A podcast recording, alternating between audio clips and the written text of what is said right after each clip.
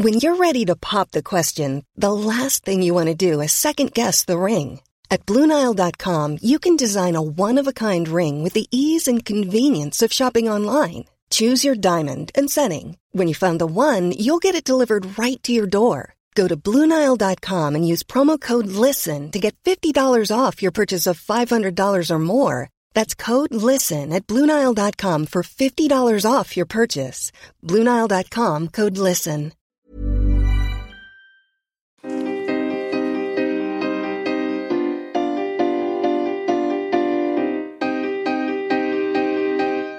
Studio 404, Studio 404 l'émission de société numérique.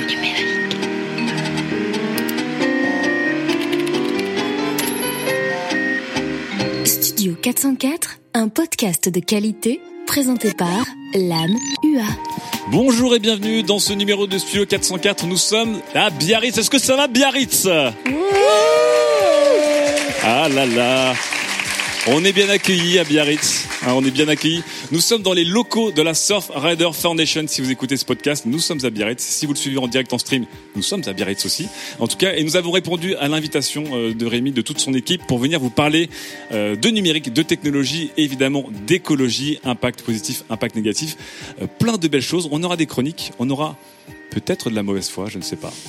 Ça m'étonnerait. Je ne suis pas sûr. C'est pas le style de la maison. Le public est là évidemment pour euh, écouter, réagir, insulter. On, on- pareil, on n'est pas sûr. On verra en tout cas. Et évidemment, toute l'équipe est sur place. Gislin est à la réalisation, euh, Sam est à la prod et au jingle euh, aujourd'hui. Incroyable. Énormément de tracks, ça va être fait en live. Et évidemment, j'ai mes quatre compères. Comment allez-vous? Comment ça va, Sylvain? Ça va très très bien. Je, je suis arrivé hier à Biarritz. J'ai profité du soleil que vous n'avez pas aujourd'hui. C'est vrai. Et ouais. Et je vous voilà, je vous ai gardé un petit échantillon. euh, Je vous en donnerai tout à l'heure. Très bien. Ça va, Daz? Bah ça va super. Donc on est arrivé ce matin et du coup le soleil est déjà parti. C'était très cool. Merci d'émuler euh, le climat anglais parce que ça suffisait pas de l'avoir chez toi, tu l'as ramené ici.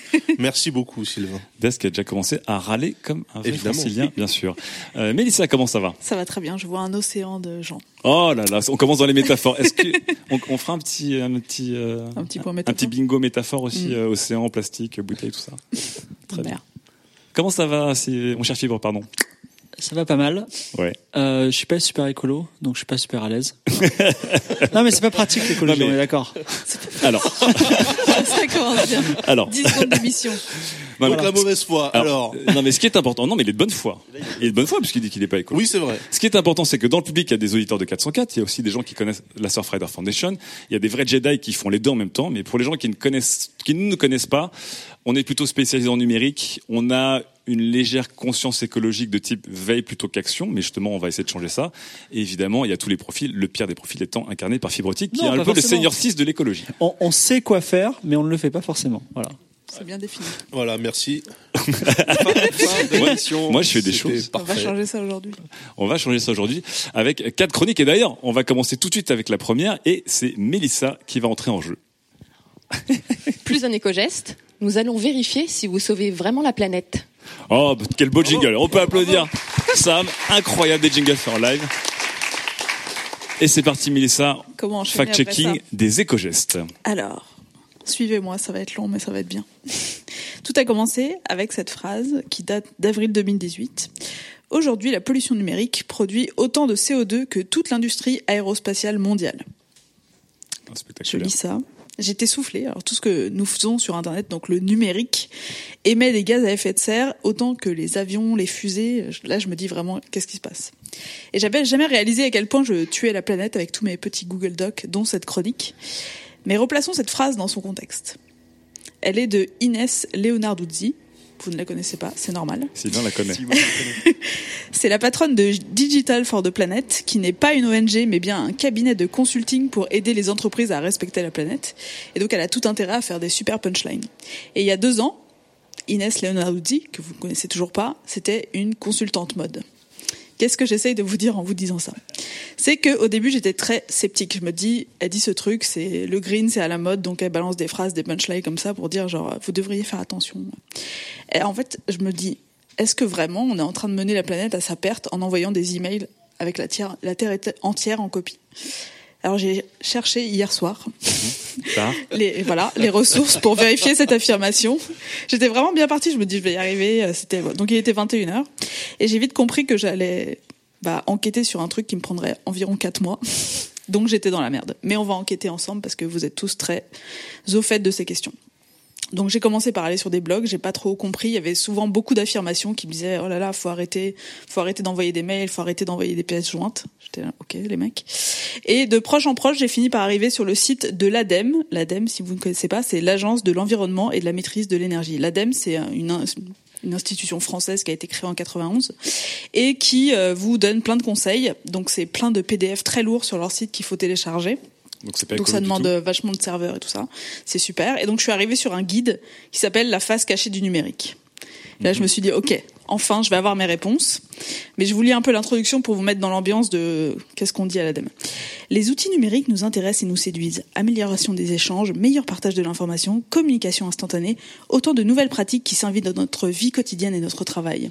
Mais ils ont aussi des impacts sur l'environnement.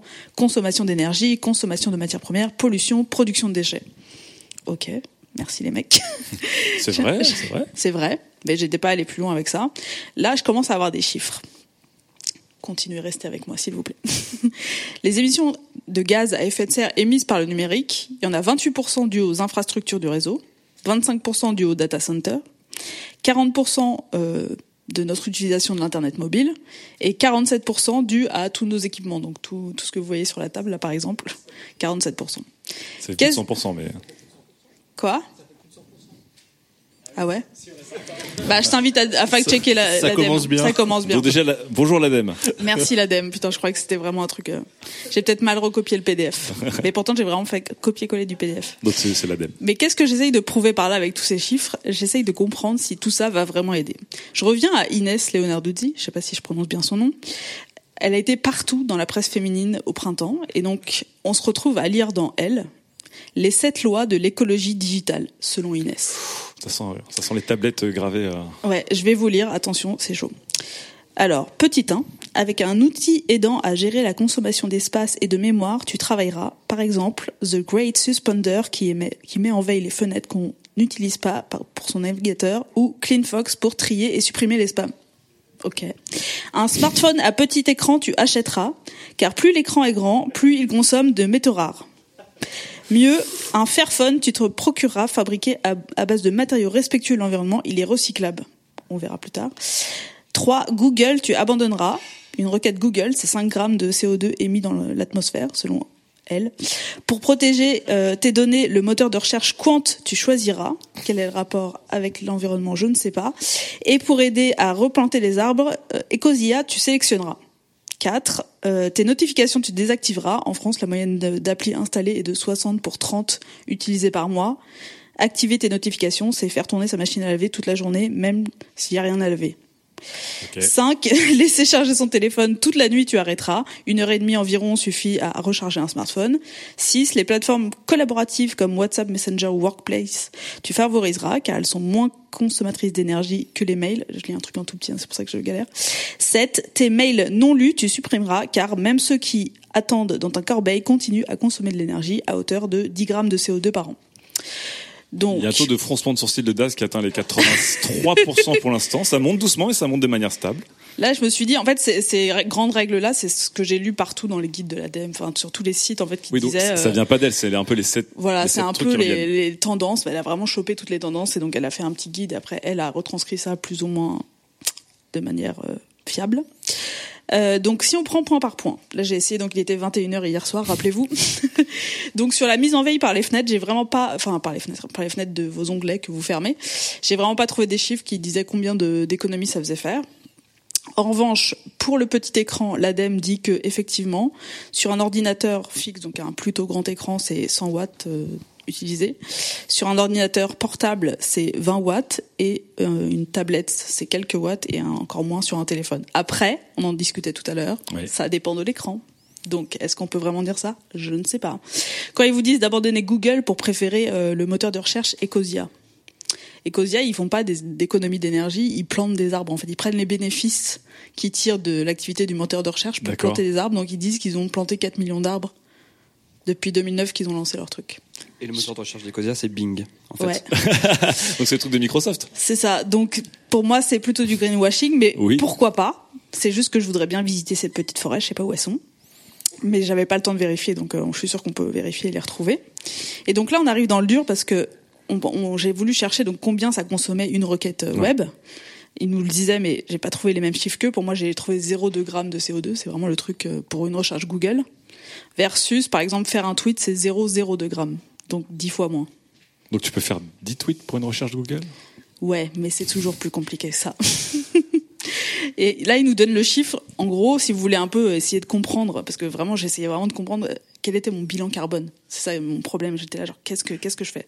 Et donc, les recherches internet effectuées dans notre pays représentent 287 000, si- non, 287 600 tonnes équivalent CO2, soit l'équivalent d'un trajet de 1,5 million de kilomètres en voiture. C'est beaucoup. Oui. C'est- c'est- Mais dur toujours on comprend pas quoi. Tu Ouais. vois, c'est vraiment à chaque fois je lisais des phrases, je disais ça, je je, je comprends pas ce que vous dites. Euh, désactiver les notifications, effectivement, c'est ça peut ça consomme beaucoup d'énergie parce que beaucoup plus qu'avant quand juste euh, vous vous alliez euh, chercher des infos, là ça vous la push à chaque fois qu'il y en a une. Euh, arrêtez de laisser charger dans son téléphone. J'ai trouvé des trucs sur les États-Unis où ils disent bah oui ça vous fera économiser euh, 100 dollars d'économie par an si vous débranchez tout. Oh, c'est beaucoup. C'est déjà pas mal. Ouais. C'est déjà pas mal. WhatsApp et Messenger, j'ai pas compris pourquoi ça consommait moins d'énergie. De la bande Que passante des peut-être, mails. par rapport à un mail? Ça paraît très flou comme tous ces conseils. euh, ces- Mais quand on arrive, quand on arrive au mail, donc le septième, Oui. suivez-moi, on y arrive, vous inquiétez pas. Euh, apparemment, donc un mail assez court, c'est 4 grammes de CO2. Un mail assez long, c'est 50 grammes de CO2. Donc en fait, tu culpabilises, plus t'écris, plus tu culpabilises en fait. C'est ça. Et alors en- ensuite, il y a les pièces jointes. Vraiment, la pièce jointe, c'est vraiment le truc. L'impact de l'envoi d'un mail dépend du poids des pièces jointes, du temps de stockage sur un serveur, mais aussi du nombre de destinataires. Multiplié par 10 le nombre de destinataires d'un mail, multiplié par 4 son impact. Donc les pièces jointes et le nombre de gens à qui vous envoyez tous ces trucs. Conserver, ensuite, conserver 30 mails inutiles durant un an consommerait 222 watts heure, soit l'équivalent d'une ampoule laissée allumée toute la journée. C'est autant que ça Ouais. C'est gigantesque. Mais c'est toujours selon l'ADEME. Hein. J'aimerais oui. vraiment fact-checker tous ces chiffres parce que vraiment, ils vous en balancent comme ça dans tous les sens. Personne comprend rien. C'est hyper alarmant. En tout cas, c'est hyper alarmant. Bah, c'est ça. Ok. On en parlera après. J'arrive à Netflix si vous voulez encore du plus concernant. Ah, ouais, là, ça nous concerne. mais c'est eux qui le disent. Hein. En 2014, ils disaient que c'est 300 grammes de CO2 par utilisateur par an. Comparativement, une heure de télé, c'est 84 grammes de CO2. Donc en fait, c'est la, nou- c'est la, la norme, la norme, c'est l'équivalent en, en grammes de CO2. euh, Ouais. Ok. En fait, donc j'arrive à la fin de ma liste et donc j'étais complètement perdue. Ouais. Je pense que vous aussi. Euh, mais j'essayais de comprendre si vraiment ça, si, en changeant tout ça, si euh, genre en arrêtant de streamer sur euh, Netflix, en arrêtant d'envoyer des mails, en j'allais vraiment essayer à- d'améliorer la, la planète. Et je me disais bah c'est un peu compliqué. Par exemple, si je veux vraiment calculer l'économie énergétique faite par la suppression de 10 mails, faut que je prenne en compte bah, les différents prestataires, le fournisseur de mails, la localisation du serveur, est-ce que les serveurs sont refroidis, comment ils sont refroidis avec de l'énergie éolienne, le contenu des mails, est-ce que c'est du texte, est-ce qu'il y a des pièces jointes, est-ce qu'il y a des images, est-ce qu'il y a plein de gens mis en copie? Et tout ça, ça Enfin, c'est beaucoup, beaucoup de choses à calculer et je me disais, mais on va jamais y arriver. Surtout qu'en fait, il y avait un gros problème qui était souvent souligné en dessous de tous ces articles sur les gestes, les éco-gestes numériques, c'est que le pire truc, en fait, au-delà de tout ce qu'on fait sur le numérique, c'est ça. Ce Ah. petit objet Que les, que les auditeurs ne voient pas, mais qui est un qui est ordinateur mon portable. ordinateur, qui est un MacBook Air que j'ai depuis 6 ans. Mais en fait, On en reparlera avec Daz. bientôt Daz. En fait, on recycle pas ces choses-là. On les, au bout de trois ans, on les garde chez nous ou on les jette, mais on ne devrait pas les jeter. En fait, on devrait les faire reconditionner ou en tout cas qu'elles soient reconditionnables. Or, c'est énormément de d'énergie de fabrication. Un ordinateur, c'est 200 kg de combustible fossile, 22 kg de produits chimiques et 1,5 tonnes d'eau pour produire ça. Ouais, donc c'est Je sais gigantesque. pas comment l'eau est utilisée. Vraiment, je j'arrive pas à voir. C'est pire qu'un avocat. c'est ça. Et en fait, l'ADEME, toujours, dit que faire durer nos équipements numériques constitue le geste le plus efficace pour euh, diminuer l'impact. Passer de 2 ans à 4 ans d'usage pour une tablette ou un ordi, ça améliore de 50% son bilan environnemental. Donc, supprimons nos mails et gardons nos outils longtemps et reconditionnables. Et notre autre gros problème, c'est qu'en fait, on explose nos usages. C'est-à-dire que effectivement, on envoie des mails, mais on envoie beaucoup, beaucoup, beaucoup plus de mails qu'avant. Et en fait, on va arriver à un moment où y aura une période de saturation et effectivement, ça va devenir des proportions qui vont être telles que vraiment, on va bien, bien niquer la planète. Donc là, c'est le moment où 404 propose ses solutions. Ah. Pour euh, essayer Pourquoi de les sauver gens la rigolent dans le planète. public déjà d'avance? C'est toujours les, les propositions sur le 404 sont extrêmement sérieuses. Parce que ce qu'on comprend avec tout ça et avec euh, ma- mon incompréhension face à cette tonne de chiffres, c'est qu'on est des gros flemmards et que je savais bien que quelque part je faisais des trucs mal en, qui pinguaient des data centers et que ça consommait vachement d'énergie, mais que je savais pas à quoi ça correspondait et je sais toujours pas à quoi ça correspond. Donc je me suis dit on est des gros flemmards, on va faire des trucs hyper euh, hyper euh, Radicaux. Voilà, radicaux pour nous aider. Imaginez Gmail empêche mon père de m'envoyer chaque soir un gros PDF avec le journal. Il fait ça, ton père Tous les soirs. Et diminue à chaque fois son espace de stockage s'il essaie de continuer. Là, je pense qu'il va arrêter. Imaginez Google Chrome me ferme automatiquement mes onglets non utilisés depuis 15 minutes. C'est vrai. Imaginez votre ordinateur s'éteint au bout d'une minute d'inactivité. Là, c'est le stress. C'est un peu chaud. Imaginez nous avons une quantité limitée de mails par jour, Ça, déterminée par une IA. Qui sait si ça met en danger notre activité, qu'on puisse plus envoyer d'emails quand même. Imaginez nos chargeurs sonnent de manière très stridente au bout d'une heure une fois que c'est fini de cha- de charger. Ce serait beau. Imaginez Les si je ne peux pas revendre cet ordinateur tant que je ne l'ai pas fait complètement recycler.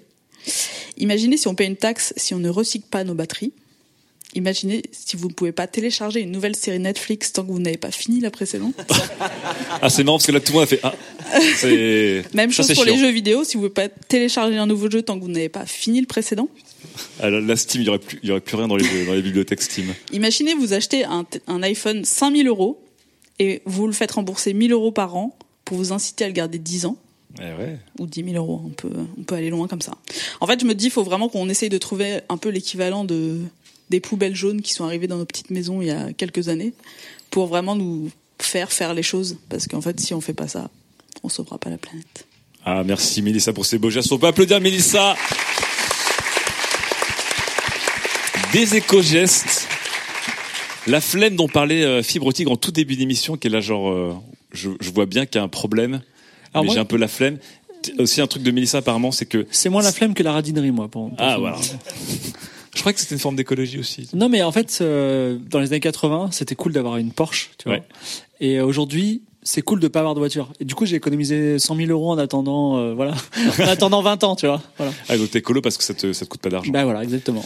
Euh, sur, sur ce que disait Mélissa, on sentait surtout que ce qui était très dur dans les éco-gestes, c'est qu'on était perdu sur qu'est-ce qu'on, quel est notre impact positif quand on fait un éco-geste. Effectivement, genre, on comprend plus euh, combien on pèse de manière négative quand on envoie des mails à tout va, ce qu'on économise quand on retire trois phrases et au lieu de dire lol, comment ça va, lol, rien, et lol, toi, et puis en fait on envoie pour rien. C'est, c'est c'est un peu dur à quantifier en fait ce qu'on pèse et ce qu'on peut économiser en fait euh, dans, dans tous les services qu'on a actuellement. Ouais, J'aimerais vraiment avoir une appli qui me dise euh, votre bilan carbone, c'est ça. Ah bah oui.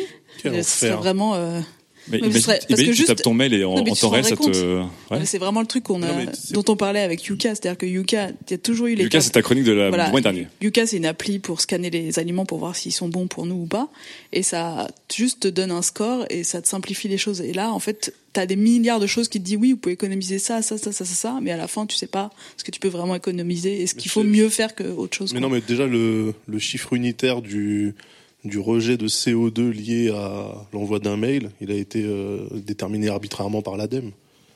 Donc déjà de base, Il était Bah, je- inventé. Je je sais pas, parce Oui. que la- la- Comment tu fais pour avoir une unité en fait complot. Il y a une unité La- inventée? L'ADEME, c'est quand même très très sérieux comme institution. Non, non. Le Non. problème, quand même. Attends, Sylvain, c'est pas sérieux? C'est la, c'est la seule agence de référence en. France euh, qui fait ce genre Oui, de choses. mais tu en fait, on se rend compte parce que je les côtoie dans ma cogip par rapport euh, au rejet carbone des transports internationaux, n'est-ce pas?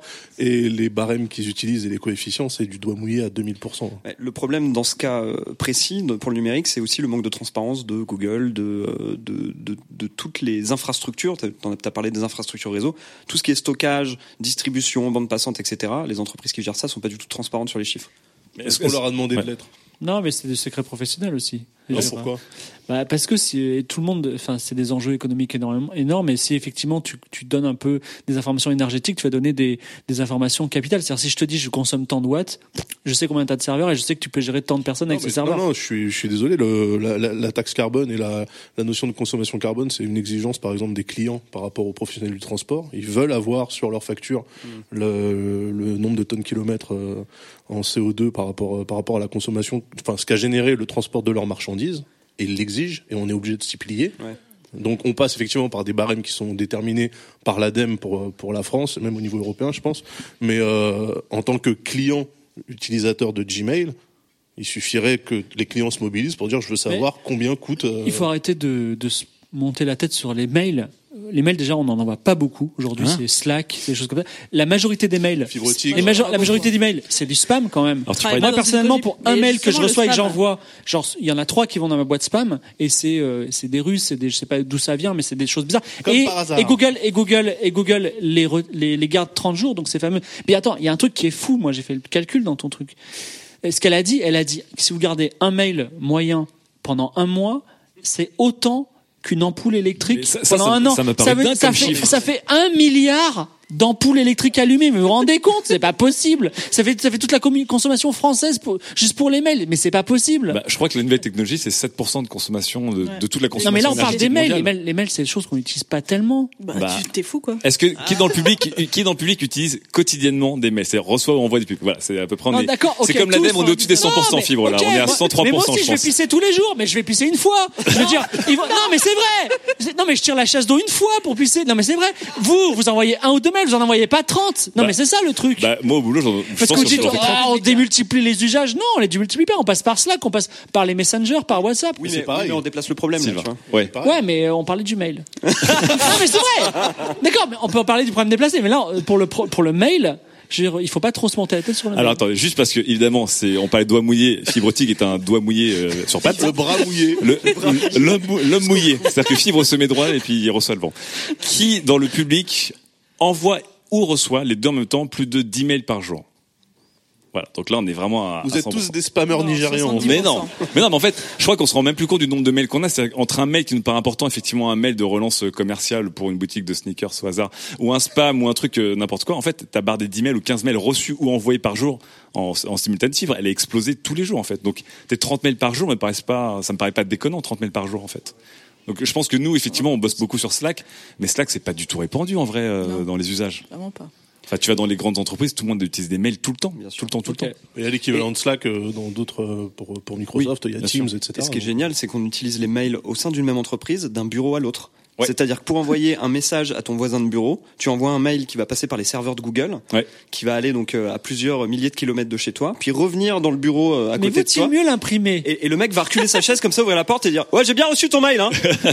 C'est Non mais c'est faux. En fait, ça c'est si tu passes par Gmail, mais si tu passes par Exchange, par exemple, il y a un circuit local avant de partir. euh, Ouais. Tu vois Mais Gmail y a pas. Eh ben, arrêtez d'utiliser Google. Qu'est-ce que vous voulez que je vous dise Ah voilà. C'est pas comme si je vous le répétais pas depuis six mois. Au moins. Six mois. Depuis 10 ans. Au mot. C'est c'est quoi ton mail principal, Daz Parce que C'est euh, bah, cogip.net. Hein. non, non, mais ton mail personnel. Ah perso. Bah c'est parce que voilà. mais ça veut pas dire que je l'utilise. Euh, sur, sur les sur les sur les chiffres dont on parlait justement, c'est intéressant. Il n'y a pas d'unité. Alors, J'ai l'impression qu'on a pris, on a extirpé une unité euh, d'un système pour la mettre dans un système pour qu'elle nous parle. Donc là, c'est un équivalent en, Projet en, de en CO2. émissions en, en CO2 par gramme.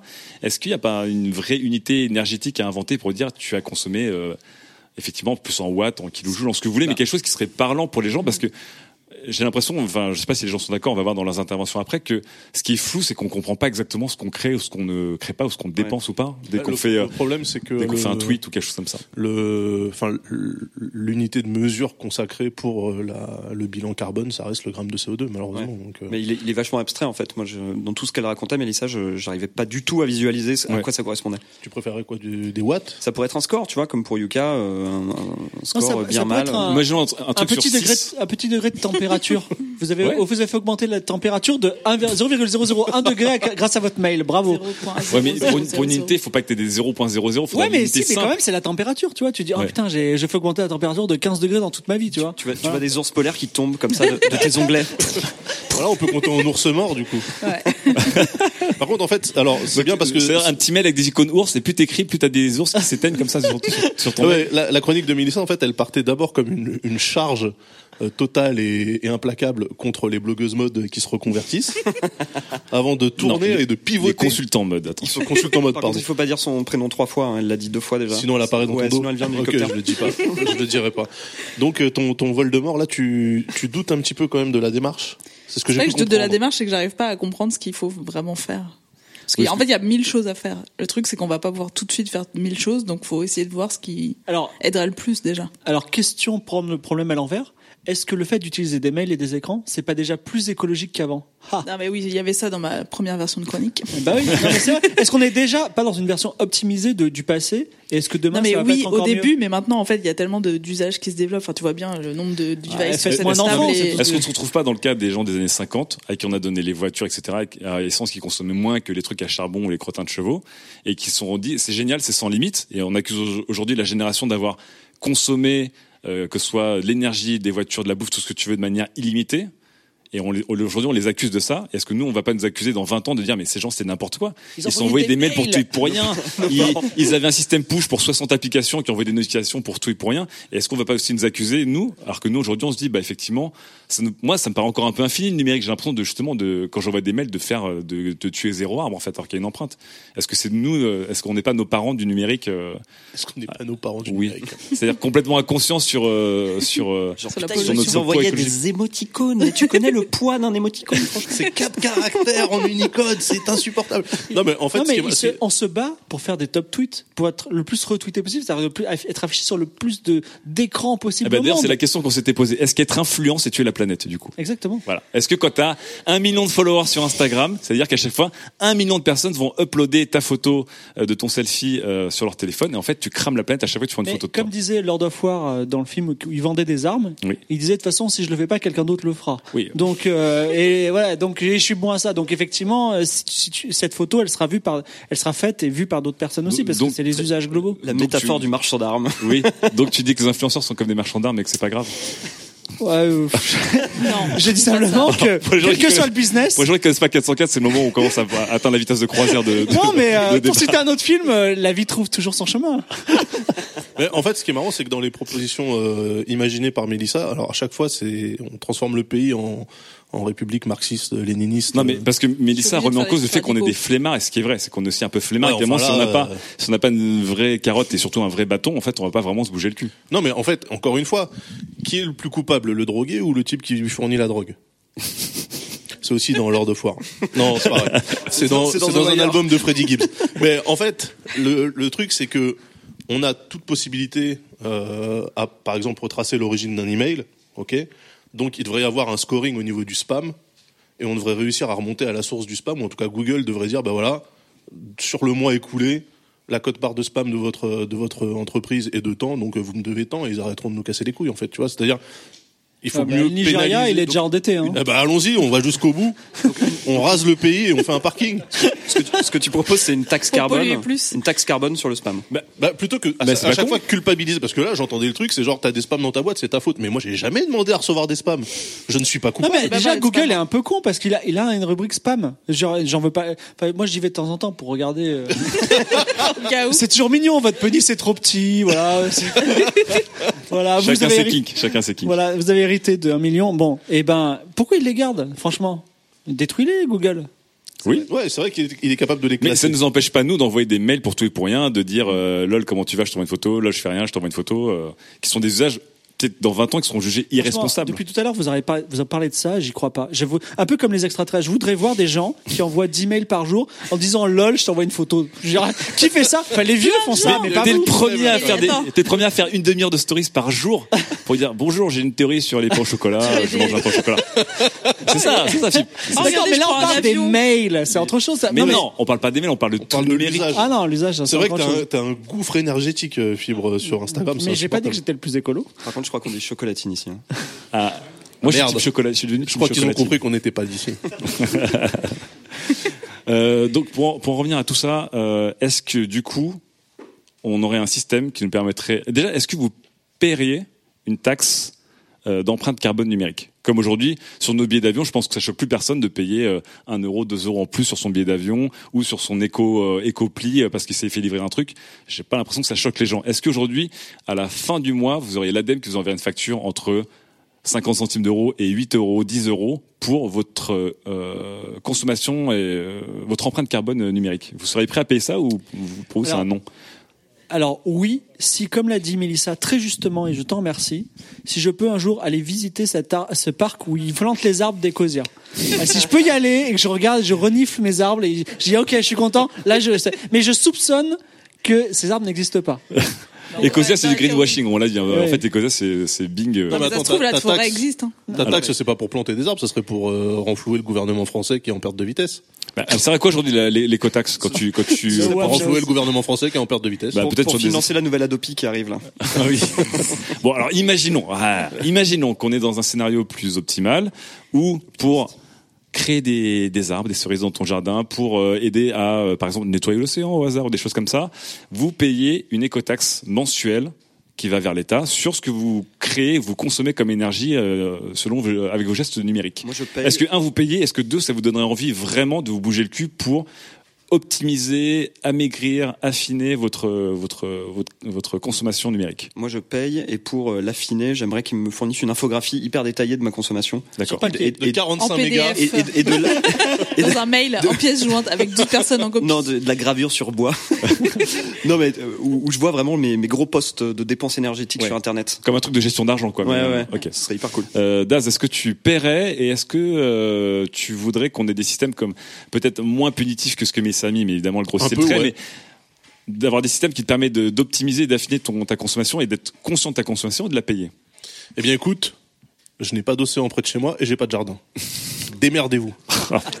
Oh. Démerdez-vous. Non, je plaisante. Oui, je serais prêt à payer, mais encore une fois, on fait ça, on paye comme euh, la taxe sur la copie privée qui va, on sait pas trop où, etc. Donc c'est des taxer pour taxer. Non, je. Je te parle dans un monde idéal où, ton argent va à 100% et de manière libre. Par exemple, dans un monde où le président est Sylvain Palais. Et tu peux suivre la traçabilité via blockchain. Oh, Mais la génial. blockchain, ça prend de l'électricité. Ah, La on n'a pas euh, parlé des cryptocurrencies mais- parce que sinon on aurait fait une autre émission. Mais Ouais. ça, tu, tu paierais et tu prendrais des outils pour... euh, Ah bah je paye et je paye aussi pour le service euh, détaillé par Sylvain Très bien. pour savoir comment améliorer. C'est un service premium par contre. C'est payant et du coup ça prend. C'est un site hyper Mais- euh, Bah, consommateur d'énergie. Si c'est premium, et- c'est que quand t'es premium, t'as le graphique, mais qui pèse plus lourd, donc tu le repayes en plus.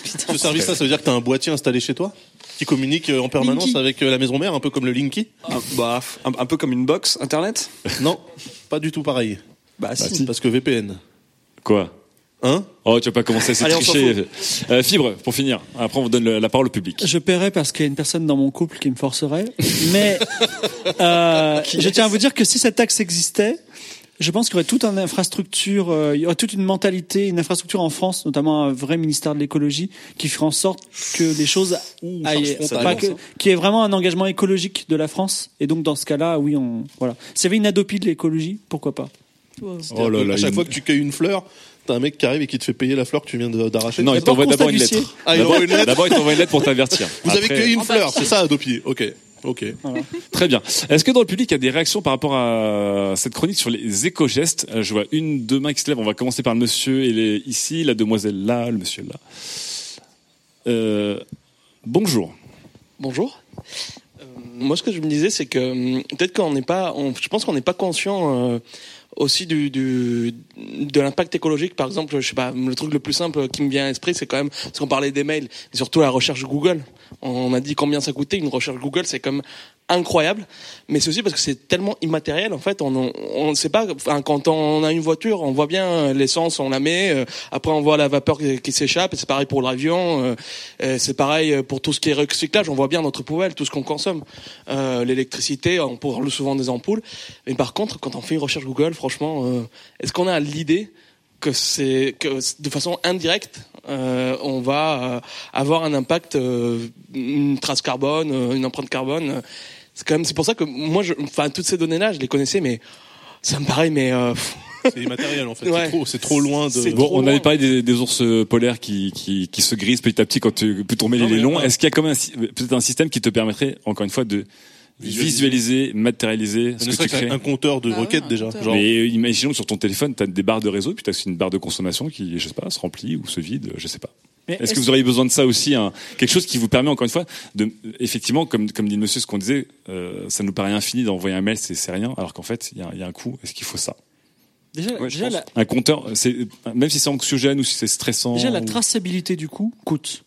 C'est un peu comme euh, il faut des impôts pour payer les inspecteurs des impôts. Ensuite, et si ça se trouve, le temps qu'on trace les coûts, il y aura plus de coûts. C'est-à-dire que Facebook, il a commencé à mettre ses serveurs en Antarctique. On ne sait pas si c'est bien, mais en tout cas, on paye moins, ça coûte moins cher en. en- Ça coûte toujours rien Facebook, tu sais, Fibre. Ouais, je... Non, mais je veux dire, ça coûte, ça coûte moins cher en refroidissement. Oui. Il y a moins de climatiseurs qui travaillent. Par contre, c'est pas le cas de Netflix. Il, y a, il commence à avoir dans la Silicon Valley des bâtiments qui sont soi-disant euh, en énergie totalement renouvelable. Donc, est-ce que, euh, est-ce qu'on n'est pas en train de discuter d'un problème qui, dans 20 ans, en fait, euh, les gens se diront, mais pourquoi ils discutaient de ça, tu vois? Mais peut-être que, oui, dans 20 ans, ce sera peut-être trop tard, du coup. Bah non, il y aura des voitures électriques dans 3 ans. Donc, euh, Pardon.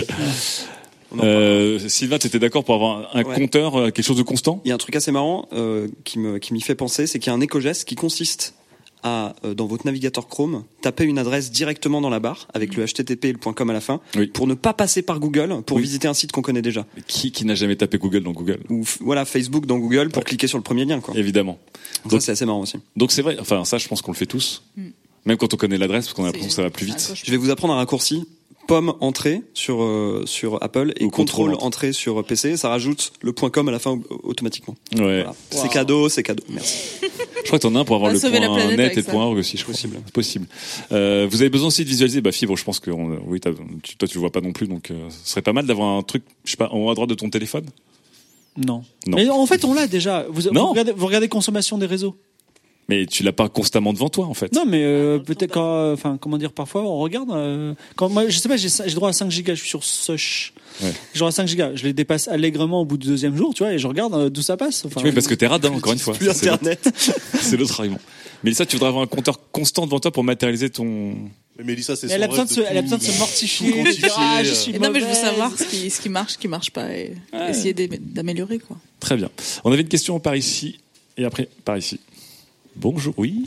Bonjour. Bonjour. Euh, donc on parlait d'Ecosia et effectivement moi j'ai découvert Ecosia parce que j'avais fait tomber mon sac à l'instant. Euh, merci, merci assistante. Euh, j'ai fait une collection qui était éco-responsable, etc. Et on m'a dit tiens qu'est-ce que tu utilises comme moteur de recherche? Mais c'est devenu, enfin c'est venu juste dans nos échanges Gmail en fait. Et on me parle d'Ecosia. Donc du coup j'installe le truc, mais je me rends compte que par rapport à Google, ça fait un peu un effet Bing. Et j'avais aussi participé au lancement de, de Bing en 2008-2009, ça n'a pas marché. Ouais, on y a cru un moment. Mais c'est pas de ma faute. Il n'y avait pas d'argent beaucoup. Bref, euh, tout ça pour dire que oui, en fait, c'est au bout de 40 recherches, enfin de requêtes, pardon, euh, il y a un arbre qui, soi-disant, euh, est planté quelque part. Où je sais pas, j'ai aussi essayé de chercher, mais j'ai pas trouvé. Mais c'est au bout de 40 requêtes où il y a un arbre. Ah, c'est pas une requête, un arbre en fait. 40 Voilà, donc si quelqu'un sait. euh, Où sont plantés les arbres? Oh, ouais, voilà aussi. Et le deuxième, euh, je suis totalement d'accord avec Mélissa. euh, J'aimerais avoir une sorte de, même une sorte de, de site qui répertorie, genre, tiens, moi, je suis vraiment nulle à ce niveau-là. Qu'est-ce qui, me- genre, trois options. Qu'est-ce que je pourrais faire, en fait?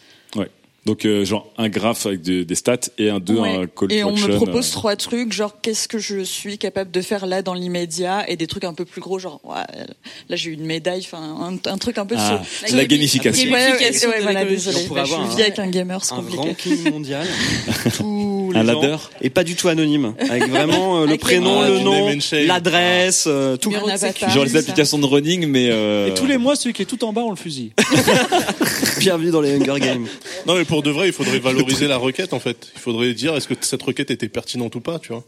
Mais imagine, t'es jugé genre, t'as vraiment fait de la merde. imagine ouais. la notification que tu veux jamais lire, quoi. Mais qu'est-ce que tu branles Bah, génial. Bah, justement, voilà. Ah bah, peut-être. Dans le public, est-ce qu'il y a des gens qui voudraient avoir sous les yeux constamment un compteur Non, mais surtout, il y a des gens et qui un rapport de ce qu'ils consomment et de ce qui de ce qui génère ou pas. Euh, levez la main ceux qui seraient intéressés ou pas. Un, un Moi, ce tiers, un tiers, un quart. Un quart un cinquième. Euh, il y a- je pense qu'il y en a qui s'en foutent et ceux qui sont vraiment contre, mais contre. Il y a personne qui ose lever. la- Ah, ah, Voilà, une personne. Toi non plus, Daz. Bah non, c'est inutile. Comment ça? C'est inutile parce que encore une fois, c'est un barème qui dépendra d'un comptage. Euh, c'est un peu comme le permis de conduire, si tu veux. Ah, commence pas avec les permis de conduire? C'est un droit qu'on t'octroie, mais je veux dire, c'est la justice des hommes qui te l'octroie. C'est pas, ça n'a rien à voir avec l'univers et les lois cosmiques, donc j'en ai rien à foutre. des- Tu vois? Tu penses qu'il y aura des délits de faciès de sites web? Genre, ah, vous Ouh, avez ça sur sujet épineux. Euh, pourquoi pas? Non, parce que effectivement, tu vois, Pornhub, ça consomme vachement. Il y a des gens qui vont dire, eh oh, quand même, euh, vous tuez la, vous tuez les océans pour vous branler, super quoi. Non mais en vrai, Non, mais c'est vrai que Pornhub pourrait te dire, par exemple, euh, ça fait plusieurs fois que tu viens sur ce site euh, pour regarder la même vidéo. Télécharge. Ça serait quand même mieux de la télécharger. Et, ouais. Tu la renommes, tu mets un vrai. point PDF à la fin, tu changes juste l'extension. On te la renomme, on te la renomme. ça dans le pour toi. répertoire travail. Et ouais, ouais, il y a des trucs à faire en fait, hein, surtout sur le sur le porno, je pense. Donc on revient, on revient juste pour finir sur le débat, on revient sur la conclusion de la chronique de Mélissa qui était, il faut qu'à un moment soit, nous on est un peu ou flemmard ou un peu perdu ou un peu mauvaise foi, il faut que ce soit les compagnies, les services Bah, qui les aillent vers nous pour bah oui. nous pousser à faire le truc, on peut pas le faire seul comme des Qui grands. nous impose. Eh ben dis donc, c'est Surtout, j'arrive pas à mesurer à quel rythme ça va. Genre, si on est vraiment en train de tout niquer très vite, parce que comme ça fait 15 ans qu'on est sur Internet, Ouais. bah, on s'est pas vraiment rendu compte de tout ce qu'on faisait. Et j'aimerais savoir euh, à quel moment on se grille, quoi. Je pense qu'on est déjà grillé, Ça mais va bon. être très bien. Euh, on aura la forêt d'Ecosia qui va nous sauver. Ouais. D'ailleurs, est-ce que c'est écologique de taper une adresse dans Ecosia au lieu d'aller directement sur le site du coup? Ah ah. Bah en fait, j'utilise le moteur de Ah oui Bing. Bah non, parce que sur, tu... le, sur le moteur de Bing, il y a des publicités qui s'affichent. Et c'est ces recettes publicitaires qui sont utilisées pour planter des Mais arbres. donc tu bouffes plus de bande passante et donc d'énergie pour accélérer le- la plantaison d'un arbre. alors, en fait, a des c'est une start-up, hein, c'est pas une association. euh, Allemande. J'irai un peu plus loin. Il y a le mot bénéfice qui est un petit peu pervers. À mon avis, c'est les bénéfices de l'entreprise Ouais. qui, modulo, si elle, a une- si elle est en faillite, euh, il y en aura jamais. Donc euh, voilà. Euh, attendons euh, cette forêt virtuelle et Non, mais un jour qu'il y en a visitons-la. 4 millions qui ont été plantés. Je veux juste savoir 4 où. millions d'arbres. Ouais. Grand jardin. Hein. Sacré jardin dans les locaux d'Ecosia. Très bien. Eh ben écoutez, on va clore ce sujet là-dessus. Je sais qu'il y avait beaucoup de questions, mais en fait, il faut qu'on avance. Et on va attaquer tout de suite euh, la première FAQ. Et la première FAQ, elle va être posée par Inigo. Alors du coup, F, ah bah, je sais pas pourquoi je sens qu'Inigo il va être, il va être assez actif euh, dans cette émission. Alors, je posais la question si vous pouviez prendre la tête de n'importe quelle entreprise liée à la technologie. Euh, ça peut être les GAFA ou une autre, laquelle vous choisiriez et qu'est-ce que vous feriez en premier Genre en première action quand vous arrivez? Alors, on vous, Ah, trop bien. on vous propulse à la tête d'une grande start-up, une GAFA c'est ou autre. Une émission jeu de rôle en fait. Oh Ouais. là. Vous Alors. arrivez. Alors, il est interdit de faire des coques de biscuit mou parce que ça a déjà été fait, donc on reconnaîtra tout de suite les feignants. Moi perso, je Alors, commence. Daz. bim, euh, j'irai voir Tesla. Ok. J'irai voir Tesla parce qu'ils sont capables de perdre 40 millions de dollars en un tweet. Ouais. Et je trouve ça incroyable le ratio dollar perdu avec euh, par nombre par nombre de caractères. Donc euh, non ouais, j'irai voir Tesla, je virerai Elon Musk définitivement et je ferai des trucs intelligents en fait. Et quoi? Des Bah, des voitures qui sont bien conçues. Oh, genre, c'est bien conçu une Tesla, arrête. Oui, Ah, quand on Tu monte parles pas d'une dedans. décision, tu, dis- tu deviens chef de Tesla, tu dis ah, faites des bonnes voitures maintenant. hein. Eh ben mon gars, c'est comme ça qu'on fait avancer le monde. Il faut- C'est à un comme moment ça donné, que- il faut poser tes, tes baloches sur la table, tu vois. Le, PD le PDG à la française, tu Ouais. sais. Bon, ah, c'est quoi ce Berthier bordel dans mon bureau. T'as trop bossé à la cogite. Non ouais, je prendrais euh, je prendrais Tesla et je ferais des je ferais des trucs euh, cool, plus cool que ce qu'ils font. Oh, le mec. Par exemple des skates électriques. Ah là là. Euh, qui veut répondre aussi à la question? Euh, Sylvain? Je prendrais la tête d'Ecosia. Ouais. Et je la mettrais sur un pic. Je non, mais je me, je me rendrais compte qu'ils font des trucs de ouf et je leur dirais putain les gars, vous avez un vrai déficit d'image parce que vous êtes- vous êtes fait défoncer dans la dernière émission de 404. Très bien. Pour leur rendre un peu justice, hein, parce qu'on n'en sait rien, ça se trouve ils font des bons trucs. Euh, peut- Peut-être qu'en fait, ils ont replanté un, bout- un bout entier de planète et C'est que personne une ne le sait. start-up allemande. Je vous laisse avec ça. Qu'il est con. Euh, Fibre ou Mélissa? Moi, je veux bien. Vas-y. Je prends la tête de Valve. Ouais, Valve Et je Software. valide tous mes jeux. Alors déjà, je t- Half-Life 3, je dis allez, on fait Half-Life 3 déjà. Comme ça, les gens ils m'aiment bien. Et après, je ferai pas mal de choses pour changer le mode de mode de fonctionnement de Valve, mode de fonctionnement de Valve. Donc Valve, c'est le grand supermarché des jeux vidéo. Donc déjà, je baisserai Sur la, PC. la cote uniquement. part qu'on se gave là. Au lieu de prendre 30%, on prendra plus que 10%. Et on fera une meilleure sélection des jeux. C'est-à-dire qu'on On, sera mettra plus que des jeux Tigre. Non, non, on sera, non, non, même pas. On sera plus quali parce qu'aujourd'hui ils acceptent n'importe quoi et malheureusement ça, on a, ça devient la foire fouille. C'était la Fnac et maintenant c'est n'importe quoi. voilà. Très bien. Mélissa, quelle, euh, de quelle boîte tu prendrais la tête et qu'est-ce que tu ferais? Tu C'est hésites hyper dur. Ah, Il y a un beau choix. Slates. Non. Imagine, on dit tu peux avoir la boîte que tu veux. Oh, Slate. Et j'interdirai Non, les articles sur la carbonara, bien bah, sûr. Google et je clean tout. Et je remets en service les vieux trucs qu'on adorait, qu'ils ont supprimés. Voilà, merci beaucoup. Ah bah oui. Google Reader, Genre par exemple. Google Inbox Reader. et Google Reader. Google Wave. Et tu peux laisser une Non, box pas Google Wave. Ouais. Tu pourrais détruire Android ou pas? Non, ah, C'est dommage. c'est pas la moitié des smartphones. c'est. Euh, c'est sur cette, très bonne remarque, Das, que tu vas prendre le relais, du coup, puisque nous allons attaquer le deuxième sujet avec toi. Pour régler le problème de la high-tech, j'ai une solution, Là, encore plus high-tech. Oh là là là là là là. Vous voyez le titre Vous voyez le genre de chronique qui va arriver ou pas? Bouclez vos ceintures, ouvrez vos chakras et pardonnez-le tout de suite. Das. De tout temps, Non, alors le pardonnez pas en fait. de tout temps, le progrès a été euh, synonyme de mouvement vers l'avant. Euh, les gens qui me disent qu'ils sont pour un arrêt, voire un retour arrière, m'effraient. Ils m'effraient et leur vision est erronée. Alors, avant de commencer, je vais consulter Wikipédia pour en savoir plus sur cette fameuse low-tech. Qu'est-ce que les low technologies Système d'autoproduction d'énergie, de nourriture, de permaculture, retour à la consigne, recyclerie.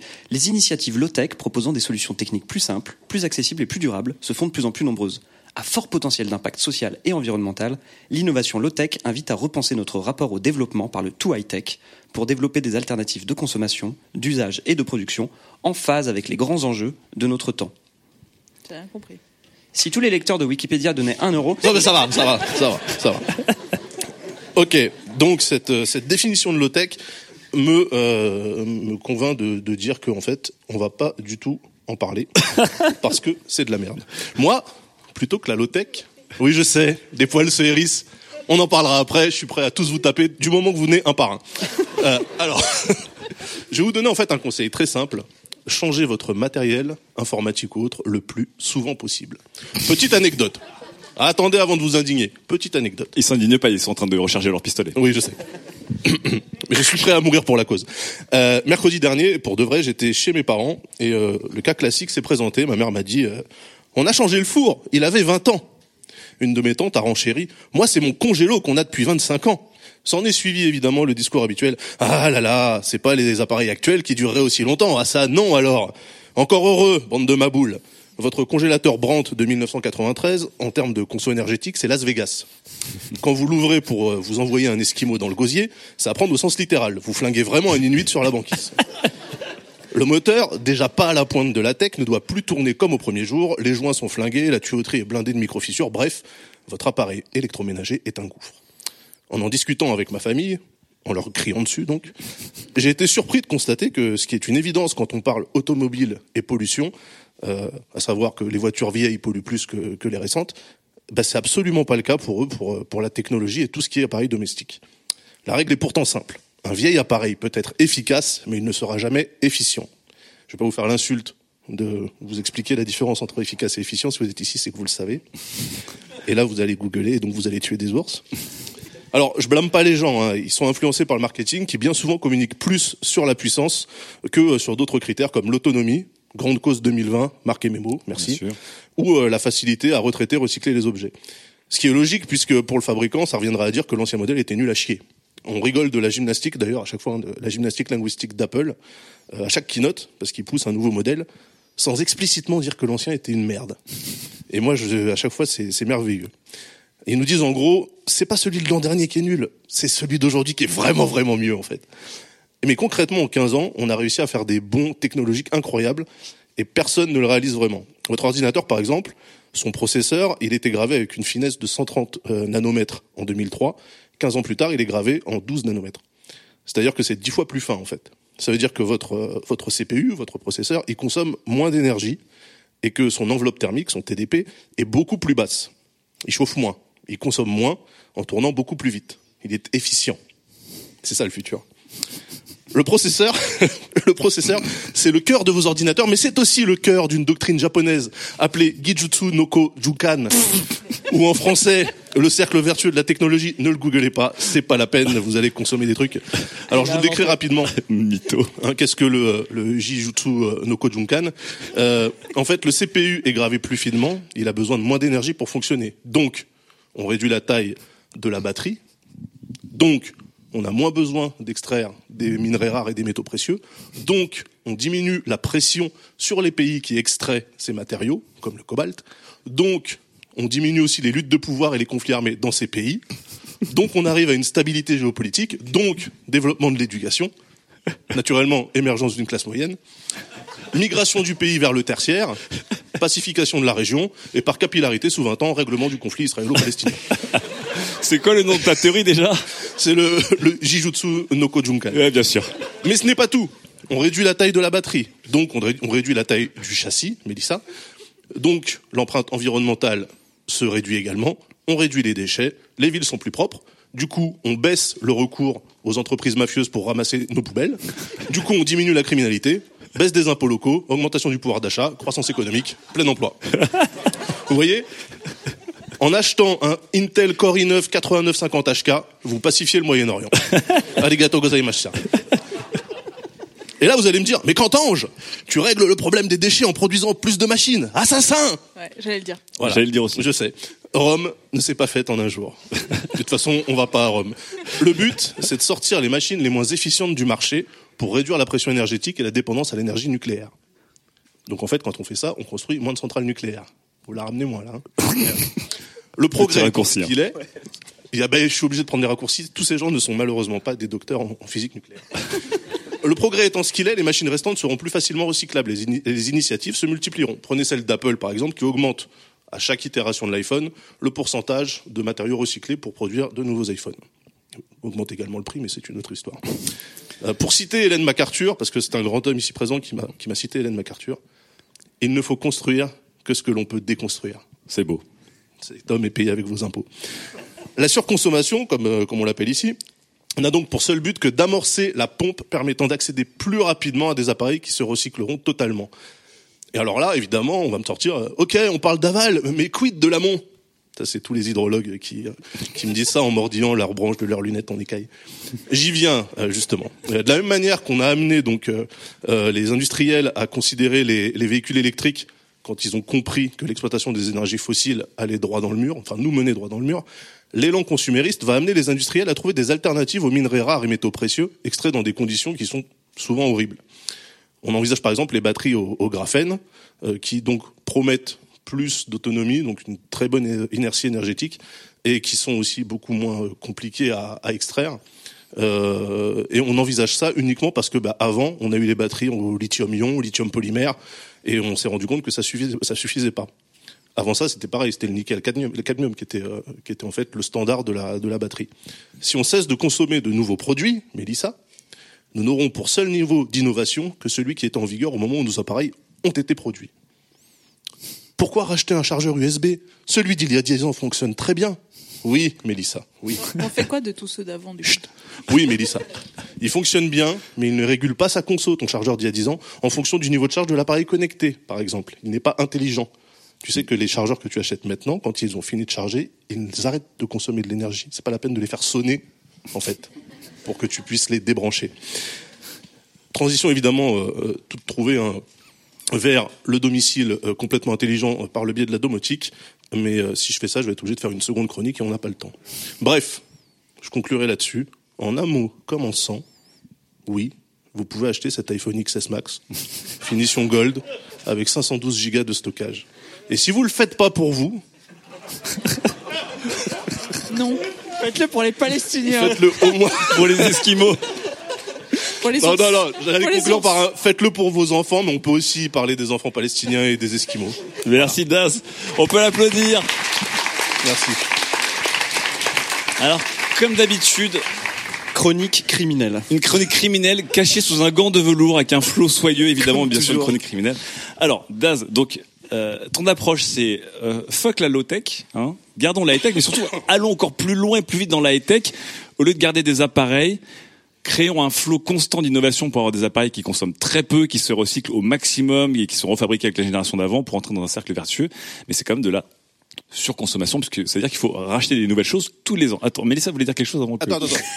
Qu'est-ce qu'il y a, Daz? Comme disait un monument de la chanson française, Daft Punk, Oui. harder, better, faster, stronger. J'aime bien quand tu cites des grands penseurs comme Hélène MacArthur et Daft Punk ouais. comme ça. Ils pensaient pas au recyclage, je pense. Sais Quand rien. Ils disaient ça. Euh, Mélissa, vas-y, tu, Mélissa, tu veux dire quelque chose Bah, non, mais qu'est-ce qu'on en fait de tous ces, tous ces déchets là? On est quand même, euh, c'est toute notre question. À moins que t'aies... euh, Oui, parce que La là... pluie vient de tomber. Tu, tu- tu as mis la planète en, en- en colère, Daz? Non, la planète pleure, j'ai l'impression. la planète est triste. J'espère que la pluie est salée.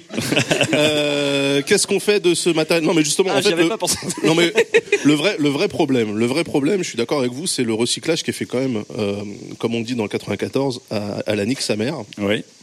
euh, et souvent dans des pays, euh, dans des pays du tiers monde.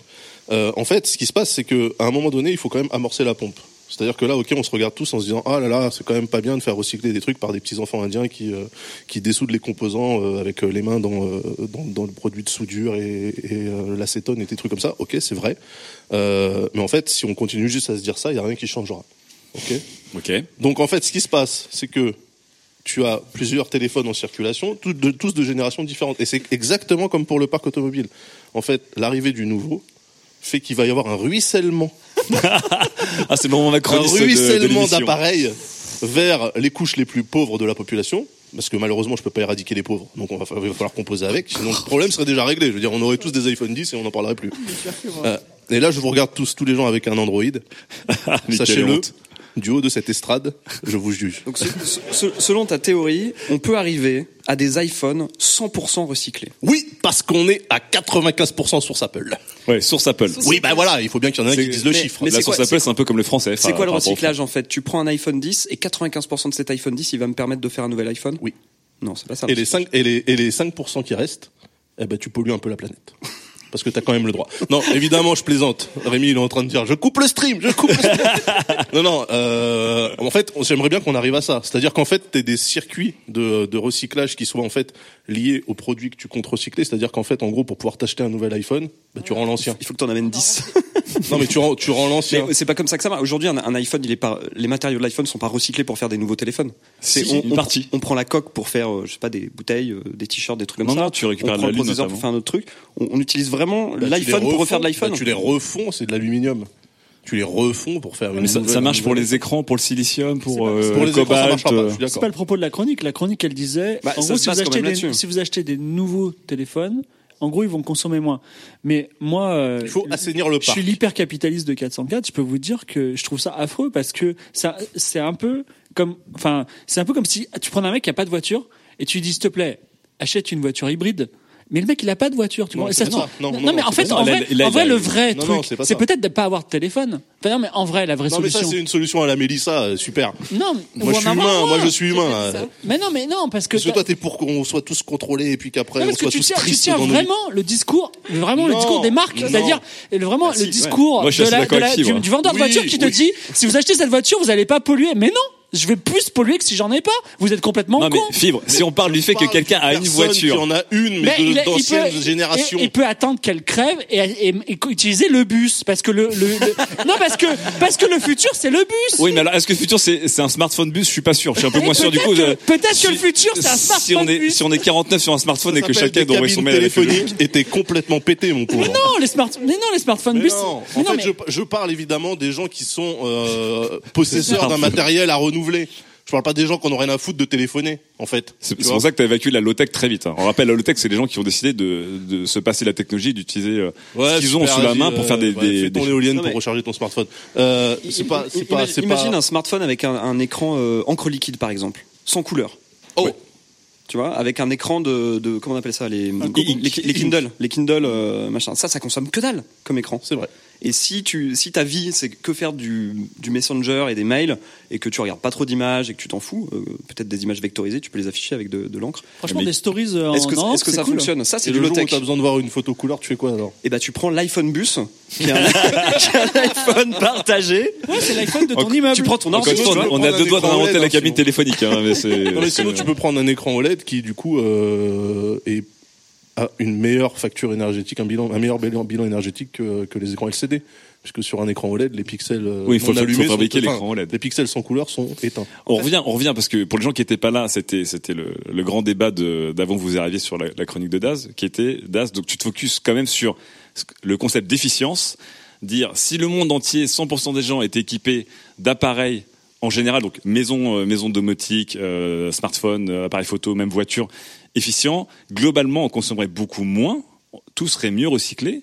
Mais nous on disait, mais surtout tu obligerais les gens à surconsommer tous les ans non-stop et la surconsommation, c'est une invention du Parti communiste, ça. Arrêtez un petit peu.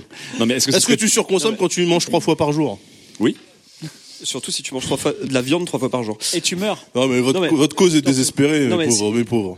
Tu as parlé de l'amont dans ta chronique, mais t'as pas vraiment résolu le problème. Les coûts de production. Ouais, euh, mais attendez, je suis pas payé pour le faire, les gars. Calmez-vous. Bah oui, mais si, si tu si tu défends ta thèse, il faut que tu la défendes Ok, jusqu'au bout, tu vois. Vas-y. Donc Bring it tout- on. tous les coûts de production qui, qui vont être mobilisés pour créer ces nouveaux appareils, pour créer une nouvelle vague, une nouvelle version, pour que tout le monde Mais les achète. c'est pas une vague, c'est un, c'est un flux. C'est un flux, ouais, c'est un flux. C'est un flux parce que ça s'arrête jamais Ouais, du coup. C'est c'est pas juste extraire du cobalt et, euh, et payer des ouvriers euh, chez Foxconn, tu vois. C'est aussi, euh, euh, on l'a dit tout à l'heure, euh, je sais pas combien de litres, litres d'eau pour faire un, un ordinateur. Euh, c'est euh, énormément de rejets dans- de, de produits chimiques dans l'atmosphère. C'est euh, Des transports à gogo. C'est des transports, c'est de la livraison, c'est des trucs comme ça. Ça, ça, ça, tu vas le multiplier par 10 avec ton truc. Et toutes les larmes des, des gens qui n'ont pas l'argent pour se payer le nouvel iPhone. C'est Non, en mais fait après, il y l'eau. aura, non, mais après, il y aura évidemment euh, des alternatives pour les pauvres. C'est une république de droite hein, que je propose. Ah, c'est marrant parce que avant que tu le dises, on s'en on s'en rendait pas compte.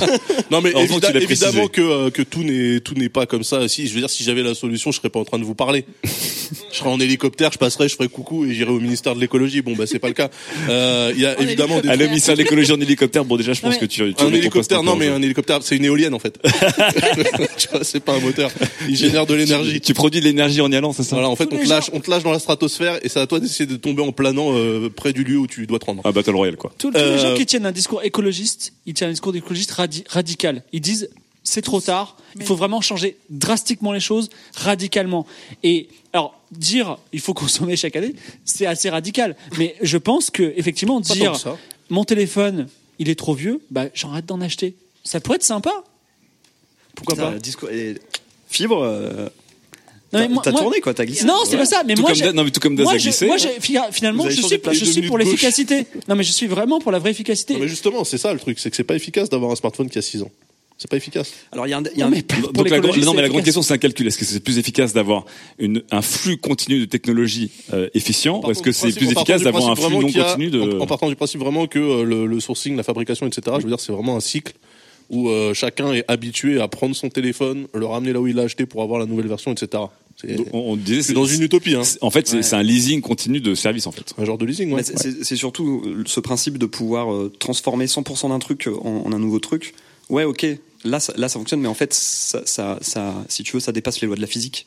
Hélène MacArthur. C'est pas, pas possible, tu vois. C'est elle qui l'a dit, c'est pas possible. Je reviens sur le téléphone bus. Juste une dernière euh, intervention Ouais, Fibre, après, téléphone on va bus. public. On, on a fait une émission spéciale mo- mobilité qui a d'ailleurs créé cette émission-là parce que tout le monde nous a dit, eh oh, l'écologie, vous n'y avez pas pensé. Mais on disait, il y a que, les voitures sont utilisées 5% du temps. Il y a, j'imagine, beaucoup de smartphones qui sont utilisés 5% du temps. Bah, déjà quand tu dors, t'as 50% du temps que tu n'utilises pas. Et pourquoi pas faire des Uber du smartphone, Oui, mais- des, des, des smartphones. Oui, mais comment tu le connectes Non mais Eh ben, comment se c'est un problème, c'est un problème, ce n'est pas un un problème politique, c'est un problème technologique. Tu dis, tu vas voir des petits génies et tu leur dis, voilà, moi, vous savez, les voitures qui se déplacent toutes seules et qui vont être partagées, je fais la même chose avec des téléphones. Des Vous vous autonomes. Et voilà, c'est tout. Donc dans les rues, tu auras des trucs qui se baladent pour aller d'un Non, mais peut-être que tout le monde aura un, dev- un device neutre chez lui qui Ouais. s'allumera que les 5% du temps de la journée que tu en auras besoin. Et c'est tout. D'accord, mais là on revient sur la domotique. Donc des, des choses sont, sont smart et efficientes. Est-ce que dans le public il y a des gens qui voudraient réagir à la, à la théorie capil, capillotractée capitaliste de, de Das sur Il faut penser en dehors de la boîte. Beaucoup de ah oui alors, Euh, alors monsieur là-bas qui lève la main, ça tombe bien parce qu'on n'a pas pu donner la Et parole. là, tout tu à sais, l'heure. tout le monde est d'accord. Genre, non, moi je trouve que ça se tient. C'est vrai, je l'achète tout de suite. Bonjour. C'est c'est très possible. Bonjour. Euh, Ouais, en fait, bonjour monsieur. Je me demandais dans l'idée de, de partir vers un, un bon écologique et via la technologie, pourquoi on se focus sur le hardware et pourquoi en fait le hardware devrait pas juste devenir l'unité de base où tout le monde aurait. euh, Enfin, tout à l'heure j'ai entendu le mot shadow passer sur, sur scène avant que l'émission commence. Pourquoi est-ce qu'on n'aurait pas juste euh, un simple écran connecté, c- comme c'est déjà le cas à l'heure actuelle, avec des machines virtuelles qui font tourner nos OS et on récupérait toujours les nouvelles Parce fonctionnalités, que tu, etc. tu etc. Ah bah- le problème en fait. Non, mais en fait Bah, je déporte le problème, là, euh, oui et non, parce que tu te retrouverais toujours juste avec un même écran unitaire pour tout le monde. Mais la dernière technologie, dernière euh, Ça tu résoudrait le problème hardware en Ouais, tout cas. Et, ça résoudrait ce que Fibre dit, c'est qu'en fait, on aurait des ressources qui seraient optimisées à 100% du temps, parce que quand tu dors, un mec à New York va l'utiliser, etc., etc. Voilà Ah, des solutions. Pas mal. Le cloud computing, Mais ça marche pas- que si t'as un- du réseau. Ça T'as la fibre. euh, Si t'as du réseau, ton téléphone s'allume même pas, quoi. Enfin, Oui, y a rien sur l'écran, quoi. Ce que je veux dire, c'est que de toute façon, tous les objets dont on parle, Daz, on parle d'un d'un avenir connecté où de toute façon, ton objet il est connecté. Donc effectivement, on revient. Donc pour les gens qui connaissent pas Ça, Shadow pas con, et le cloud computing, c'est un système. On revient en fait au début de l'informatique. On n'a plus d'ordinateur autonome. On a ce qu'on appelle un terminal. On a un terminal et donc toute la puissance de calcul, euh, la puissance de gestion, elle est gérée par des serveurs distants et en fait elle est gérée à 100% par les serveurs distants qui distribuent cette puissance de calcul à droite à gauche. Et donc là effectivement, ce serait une manière pour toi d'avoir toujours une technologie au top qui sert à 100% du temps, qui est optimisée. C'est pas mal, non? Il y a que ton écran effectivement ou le ton terminal qui lui euh, ne change pas trop, mais ce n'est qu'une partie de la consommation et de l'efficience. Et en fait, on stream. Mais après, c'est pas le sien. Il y a ce problème de Bah, relation si. à la propriété qui, Bah qui est si, si, embêtant. si, la VM c'est la tienne en fait. Mais euh, enfin pour moi on déporte juste le problème parce que tu vas avoir des data centers qui vont euh, qui vont consommer comme euh, comme pas possible. Si c'est déjà un problème avec les emails, quand tu vas demander de déporter toute la puissance de calcul de tous les smartphones Mais non, mais c'est sur des mutualisé. serveurs partagés. c'est mutualisé par rapport Ah à. oui non mais enfin ça a beau être mutualisé. euh, si vous avez essayé Shadow en fait, par exemple euh, le samedi là euh, à cette heure-ci, c'est pas la peine d'essayer, ça fonctionne pas. fait. c'est des problèmes qui sont quand même Parce qu'il y moins. a trop de gens qui veulent se connecter en même temps. C'est des problèmes qui sont moins insu- insurmontables que le modèle que tu proposes, franchement. Mais Tu rigoles ou quoi La scalabilité d'un d'un truc comme ça? Mais vous êtes cinglés, ma parole. Bah non. Moi, je vous propose un truc, on peut le faire demain si on veut. Faut juste que vous achetiez tous des téléphones à 2000 balles. C'est pas compliqué quand même. Faites un effort. Ah, mais c'est quoi On a dit, on dans l'émission mobilité, on a dit, euh, on a fait le pari des, des voitures connectées. Moi, je suis su- des voitures autonomes. Je suis sûr que dans trois ans, c'est Shadow partout. Ah ouais? Moi, je me pose déjà la question sur mon prochain euh, PC, justement, effectivement, comme dit monsieur, si je veux avoir le top de la puissance sans me ruiner et à quelque chose. En fait, je gère même plus de savoir ce qui est le plus puissant parce que je sais que j'ai le plus puissant, comme tu dis exactement. Je prends plus la tête à acheter ou à payer. Je paye un leasing, comme tu dis aussi. Et en plus, j'ai quelque chose qui est le plus efficient parce que c'est le top du matériel qui ne me sert pas qu'à moi quand j'utilise pas, mais qui sert à quelqu'un d'autre. Donc, Ouais, mais il y a des limitations. un serveur sert pour peut-être 10 personnes, 15 personnes, 20 personnes. Est-ce Ouais, qu'on je suis pas sûr. est-ce qu'on pourrait avoir des, des, des téléphones hyper fins du coup? Juste un écran et. euh, Ah bah oui, et bah, ah bah oui du la coup, vidéo. du coup quoi. t'as qu'une technologie d'affichage, donc en plus ton écran, est-ce que tu consommes, consomme moins en batterie? Enfin, c'est Hmm. déporté sur le serveur, mais c'est pas, euh, t'as une meilleure efficience, on va dire. Donc ça veut dire que pour vous là, hein, je reformule, Oui. je stream hein, au fil Ouais. de l'eau. Euh, pour vous, la solution au problème écologique des nouvelles technologies, c'est le cloud computing. Plus que ce qu'on a aujourd'hui où chacun a son, son ordinateur, son téléphone. Au lieu d'avoir un million de téléphones avec- qui lancent un million de fois l'application Twitter, tu as un cloud computing qui lance une application Twitter partagée, mais qui gère un million de personnes. Bah oui. C'est la beauté du cloud computing, non? C'est la, c'est la scalability, Daz. C'est pas exactement comme ça que ça fonctionne en fait, mais ok. Bah, au lieu d'avoir, L'application, euh, elle serait à créer. Mais non, mais en fait, t'as euh, quand même, t'as, t'as quand même besoin d'avoir ta session propre. Oui. mais c'est- c'est aurait quand même une seule application. On parle d'une Non. application fictive. Je parle pas de l'application Twitter d'aujourd'hui, mais on parle d'une application fictive qui sera développée, mais c'est- ça fait partie du futur. Mais en termes de, en termes de sécurisation des données, euh, de, de, Ah oui. pénétrabilité. C'est des faux problèmes. c'est marrant parce que des Daz, faux problèmes. Daz est devenu raisonnable tout d'un coup. Daz a T'aurais des arguments raisonnables. Est-ce qu'il y a d'autres personnes dans le public qui voulaient réagir euh, ou En tout cas, pas c'est à cette idée. Moi, j'aime beaucoup ça. Euh, alors, Là-bas, il y a il y a- Monsieur là-bas. Qui a un casque de chantier, non? Je vois pas bien. Non, c'est une casquette. C'est comme ça que ça s'appelle ici. C'est une casquette de la DDE. Je taquine. on hein, rigole, excusez-moi. on rigole. Merci. Bonjour monsieur. Bonjour. Bonjour. Euh, ouais, effectivement, par rapport à la, au coût de production, je prends effectivement, tu as donné par exemple l'exemple de la voiture hybride. La voiture hybride, il faut savoir que c'est ce qu'il y a de plus polluant comme type euh, de voiture. C'est vrai. C'est- Pour le coup, c'est du vrai greenwashing, la voiture hybride. Et en réalité, ça va peut-être choquer certaines personnes, mais ce qu'il y a de moins polluant, c'est d'acheter du parc automobile d'occasion à essence. Parce que la production d'un véhicule électrique, c'est la moitié de sa pollution sur sa durée de vie totale. Et c'est la même chose pour tes, ton smartphone ou ce que tu veux. En fait, effectivement, c'est peut-être bien de consommer moins, mais c'est toujours mieux de consommer l'occasion. Parce que la grosse partie de la pollution se fait au moment de la production. Ah, Donc, Donc tu, ouais, ok. donc la- l'approche, là, on, là, on est, on approche de, de, sur un débat de la surconsommation, en fait. J'attendais parfaitement Ouais. ce genre de remarque. Et, et est-ce que, est-ce que tu t'es préparé avec une vraie préparé une réponse, réponse. Mais bien sûr, parce qu'encore une fois, c'est la, c'est la, déjà un, c'est réponse, ne pas se projeter dans le système de demain. Ok? Le système, non, on a coupé le micro, tu peux plus répondre. C'est ça la beauté de la dictature. non, non, en fait, évidemment, le, le, le- le- quand j'évoque le truc, je suis dans une utopie totale. Et je pars du principe que à terme, si tout le monde joue le jeu, en fait, les coûts de production, puisqu'on recycle 90 ou 95% des, euh, des, des, des terminaux, on va avoir moins besoin de d'aller euh, chercher du cobalt, etc. Et puis je parlais aussi de ça dans avec dans une non mais je, par- je parlais de ça aussi dans dans, dans, la, dans la deuxième partie de la chronique. Je disais que à terme aussi, on va se rendre compte que l'extraction de minerais, de métaux lourds, etc. On doit passer à autre chose. Et je, parle, je prenais l'exemple des batteries au graphène qui sont euh, à l'étude en ce moment. euh, qui ont un potentiel en, termes d'autonomie qui est assez hallucinant puisque ça permettrait, il me semble, j'ai plus les chiffres exacts, mais c'était, on parlait en semaine d'autonomie pour un smartphone, euh, pour une batterie qui fonctionne finalement avec du carbone. Le carbone étant euh, le composé qu'on trouve euh, à peu Bah, près partout plus. sur Terre. Voilà. Donc en fait, mais je- ce qu'il y a, c'est que pour en arriver à ce degré-là, il faut à un moment donné qu'il y ait de l'innovation. Et pour pousser l'innovation, il faut qu'on consomme. Et si on se met tous à consommer des trucs d'occasion d'il y a 6 ou 7 ans, il y a personne, il y a aucun industriel qui va en fait se sortir les doigts pour essayer de monter sur autre chose, de passer à autre chose, et puis il va laisser le truc tel qu'il est là. Et c'est pour ça que moi je pense qu'il faut faire évidemment un mix des deux. Pour, pour faire l'avocat du, diable de- l'avocat du diable de Daz, est-ce que du coup votre approche, monsieur, elle est court-termiste? Euh, je, choque, je choque un peu, mais est-ce que c'est la plus rentable aujourd'hui, mais qu'effectivement à 20 ans, c'est pas la, Ah non, pas mais la plus clairement, c'est euh, parce que monsieur, euh, monsieur parle de voir demain. Moi, je suis complètement dans même après demain, si tu veux. Euh, tu as même assumé le fait que ce soit utopiste ta vision, dans le sens où tu dis oui, on va utiliser d'autres matériaux. Quoi? Tu sais pas. Ce sera les terres rares. Les terres rares, pour la plupart, en 2050, il y en a plus. D'autant plus qu'il y a de plus en plus de gens sur notre planète qui veulent avoir accès à cette technologie. Donc même si tu recycles, au bout d'un moment, il y a un certain nombre de terres rares sur la planète. Il y aura de plus en plus de gens qui voudront un smartphone et à un moment, game over. Parce qu'on reste sur de la terre rare. De la même manière Il y a moment. chose en fait. Non mais parce que enfin, encore une fois, c'est je dis pas qu'il faut continuer avec ce qu'on connaît actuellement. Je, je pars du principe qu'il y aura potentiellement de la même manière que ce que, ce que ce je dis pour le aimerais pour continuer ton système. bah c'est pas c'est pas ce que j'aimerais pour continuer mon système. Ce que je dis c'est qu'en fait on évolue, on innove. Ok, on est passé de la de la, du- de la de la machine à vapeur au moteur à explosion, au moteur électrique. Au nucléaire et bientôt demain plus rien.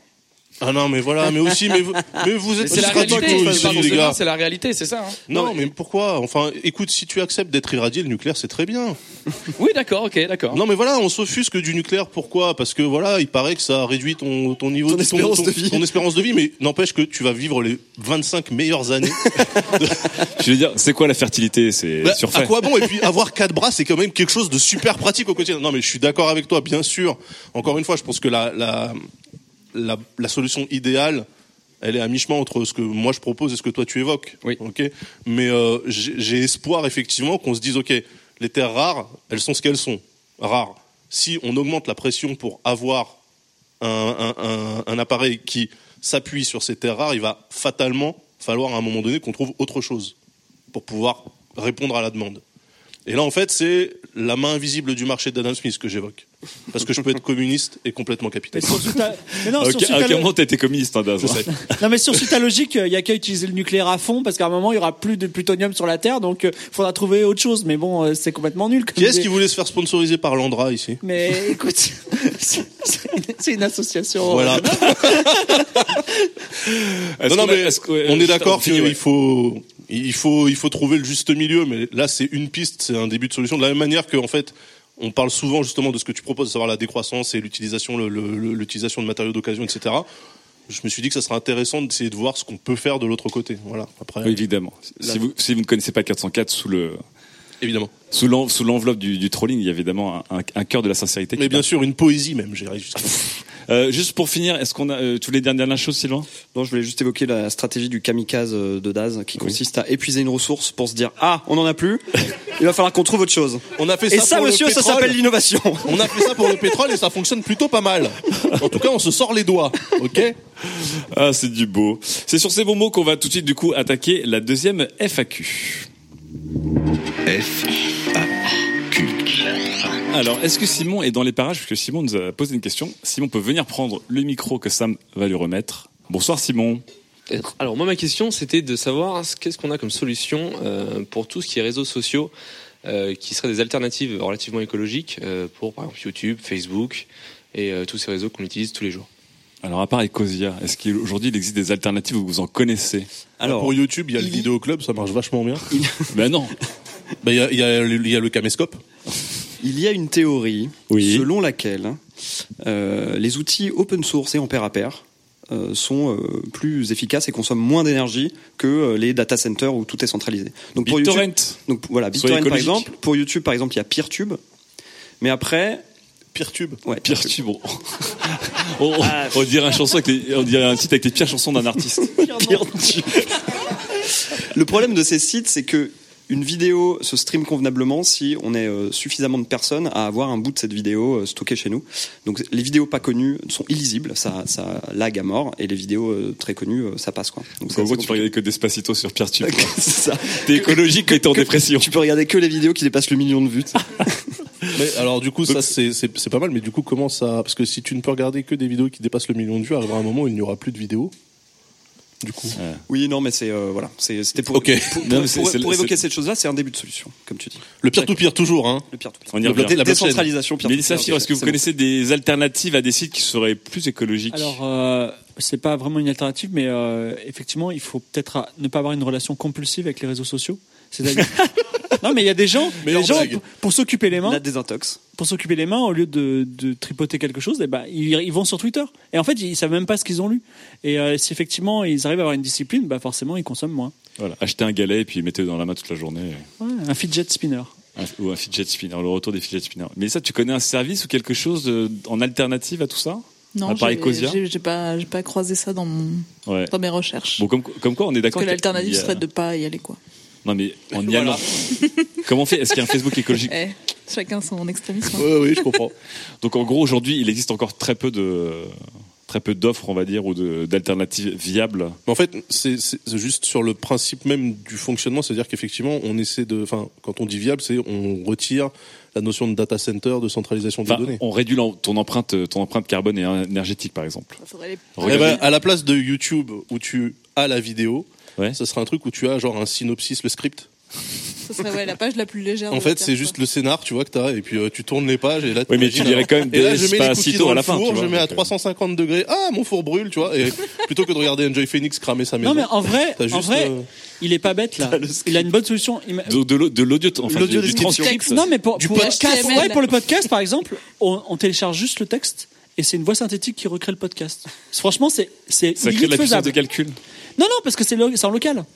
La, voix, la voix, elle est chez toi. Oui, bah déjà voilà, abandonner YouTube, écouter plus de podcasts, première chose. Ça c'est déjà déjà c'est pas mal. Mais effectivement, on n'a pas beaucoup de solutions. Si euh, on le disait, euh, Slack que on utilise beaucoup dans l'équipe. Je sais pas s'il y a des gens chez- qui l'utilisent aussi aujourd'hui. Donc des outils de messagerie euh, qu'on se crée en interne en entreprise ou entre amis consommeraient beaucoup moins que des mails. Et c'est vrai que nous, depuis qu'on a Slack, on envoie des mails très rarement ou en cas de, de grosse urgence. Sauf que Slack, c'est sur du data center, bien évidemment, que ça fonctionne aujourd'hui. Oui, mais ça consomme moins. Encore une fois, c'est une alternative euh, au Mais mail. Est-ce que ça nous fait pas en- en- nous envoyer beaucoup plus de messages inutiles aussi? C'est possible. Avec des petits gifs. Il n'y a pas de solution FAQ. C'est l'heure de passer tout de suite à la troisième FAQ. Nous partons de l'autre côté du monde avec monsieur euh, Fibre Tigre qui a repéré quelque chose euh, au large de l'océan Pacifique. Un continent de plastique flotte à l'horizon. Nous l'abordons avec des solutions. Oh là là, Sam les gigas, on peut applaudir encore Sam, c'est incroyable. Elle apparaît, elle disparaît. Et Fibre, tu prends le relais. À la réunion 404, où on a déterminé les chroniques, l'âme a déclaré bon, ben, il faudrait trouver des solutions pour le continent de plastique. Est-ce qu'il y a quelqu'un qui est motivé? Alors, moi, j'ai levé la main parce que j'étais le seul à pas avoir de sujet et qu'il restait plus que 5 minutes. L'âme m'a tapé dans le dos. Il m'a dit c'est bien, mon petit gars. D'ailleurs, si dans la foulée, tu pouvais trouver une solution au conflit israélo-palestinien, finalement, c'est Daz qui s'y est mis. À Trump ou au réchauffement climatique, si un peu de temps, te gêne pas. Alors, je vais pas dans cette chronique vous expliquer comment régler le problème du continent de plastique, parce qu'il y a des tas de gens très compétents, dont Surfrider, euh, qui est ici, qui d'ailleurs lance son app aujourd'hui, je le répète, un petit peu de pub. Euh, il travaille nuit et jour When you're ready to pop the question, the last thing you want to do is second guess the ring. At Bluenile.com, you can design a one-of-a-kind ring with the ease and convenience of shopping online. Choose your diamond and setting. When you find the one, you'll get it delivered right to your door. Go to Bluenile.com and use promo code LISTEN to get $50 off your purchase of $500 or more. That's code LISTEN at Bluenile.com for $50 off your purchase. Bluenile.com code LISTEN. sur le sujet. Alors moi, je, je découvre donc. euh, Cependant, je vais quand même vous lister quelques petits euh, quelques petits projets qui sont en cours. Comme je m'y connais pas trop, je cite peut-être les mauvais projets. On, on, on Déjà, triera un petit quel- peu. quel est cette- ce, ce continent de, de- Ah, J'en parlerai dans deux Ah, minutes, mais je, je cite d'abord les, les petits projets. Vous savez qu'il y a un continent de plastique quelque part, j'en parle dans deux minutes, mais il y a des projets en tout cas qui veulent le contrer. Donc il y a le Junk Raft Project, c'est euh, c'est juste pour les étudier. Donc on- des bateaux qui vont voir et qui étudient. Dans les, dans la- non, mais il faut Tu d'abord Tu l'as tellement bien hypé ce projet. non, mais il faut d'abord comprendre, comprendre ce que c'est. Tu vois, par exemple, il y a deux bateaux qui s'appellent le Kaisei, encore le japonais, et euh, New Horizon, qui sont aussi qui là, qui sont allés étudier pour voir s'il n'y a pas une, exploitation commerciale à faire du continent de plastique. Il y a le projet Stiplex qui étudie qu'est-ce qui se passe aux pauvres petits poissons qui mangent des plastiques. Et également, alors il y a, ça a été très médiatisé, c'est passé dans des TEDx. Il y a un certain Boyan Slat qui a lancé un projet qui s'appelle l'Ocean Cleanup, qui utilise la force des courants marins pour dévier les, les, les, les- le plastique dérivant et les récupérer dans des endroits particuliers. Ensuite, j'en parlerai tout à l'heure, il y a la P-Pod, donc P plus loin pod, qui est une sorte de bon, c'est un peu, c'est pas très sympa, mais c'est une poubelle des mers. Donc en gros, qui absorbe le plastique, voilà, et qui, le, met, enfin le concentre autour dans son dans son device en quelque sorte, la fondation Abundancy. Et enfin pour euh, qu'on soit tous très au courant qu'il y a un continent de plastique qui existe, il y a aussi des projets artistiques. Et le projet le plus connu, c'est un, un projet qui est, qui est fait, par l'UNESCO, enfin qui est fait auprès de l'UNESCO, et qui s'appelle le Garbage Patch State, donc l'état du continent de plastique. Euh, donc des, des, choses qui sont faites en, plastique, avec le continent de plastique. Bon. Euh, c'est dans cette chronique, je vais pas vous parler de tout ça parce que euh, je m'y connais pas. On va utiliser, on va proposer encore une fois des solutions 404, c'est-à-dire des, uti- des uti- des- des solutions qui utilisent notre- le numérique et nos comportements. Donc d'abord, effectivement, je vais décrire ce que c'est que le continent de plastique, qui a un nom un peu plus même badass, je trouve, en- sur Wikipédia. Ils appellent ça le vortex de déchets du Pacifique Nord. C'est le vrai nom. Hein. Alors c'est pas vraiment une terre ferme de bidons et de sacs, sinon ça ferait longtemps que je serais parti vivre là-bas, loin de BFM TV et des impôts. J'aurais ma petite maison, euh, voilà. C'est une vaste soupe de grumeaux de plastique qui erre de l'est à l'ouest du Pacifique avec deux petits noyaux d'accrétion sur les bords. Il y a du plastique partout, surtout en microparticules, et ça, ça reste en travers de la gorge de tout ce qui est vivant, donc c'est ultra moche et c'est de notre faute. Donc voici cinq, en fait je crois qu'il y en a six ou sept maintenant depuis parce qu'on a dû refaire les chroniques dans l'après-midi, que nous vous proposons pour lutter contre le continent de plastique. Tout d'abord, il faut être au courant que ce continent, il existe.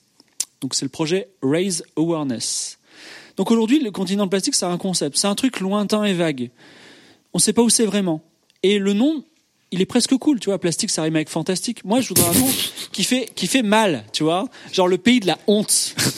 Le pays Nike, le pays sac Carrefour, le pays de la mort, tu vois. Et ensuite- donc déjà, tu vois, vous êtes déjà allé au pays de la mort, quoi? Il y a le pays de la mort, ça existe, tu vois. Donc c'est vraiment, euh. Et ensuite, c'est très important. Il faut le localiser. Quand j'ouvre Google Maps, bah, une terre pourrait apparaître au large de San Francisco. Quand je vole en avion, sur la petite carte là que tout le monde regarde pendant des heures où est-ce qu'on est, ben, on pourrait voir le- une espèce de masse qui apparaît dans l'océan Pacifique. Dans les livres de géographie, le continent pourrait apparaître. Donc ce continent, paradoxalement, il existe que, que dans la réalité. Oui. Et donc, est-ce qu'il existe vraiment s'il est que, que réel aujourd'hui? Et non, il faut aussi qu'il soit sur nos cartes virtuelles qu'on consulte tous les jours et lui donner un nom. Donc ça, je vous laisserai voter pour le nom qui vous semble le mieux. On fera des t-shirts ensuite, on ouvre une boutique bientôt. Donc ensuite, on s'attaque façon Sleeping Giant au père fondateur du pays des animaux qui crèvent. Donc il y aura plein de, de- grâce à un stream live 24/24. Donc l'idée c'est on place dans le courant du Pacifique une balise dérivante avec une caméra qui twitch le désastre. Donc des collines de pots de yaourt Danone, des rivières de couches Pampers, des métropoles de bouteilles de Coca-Cola en plastique. À chaque image, un tweet qui attaque la marque. Mais attendez, euh, Danone, qu'est-ce que c'est ce- cette colline de, de pots de yaourt?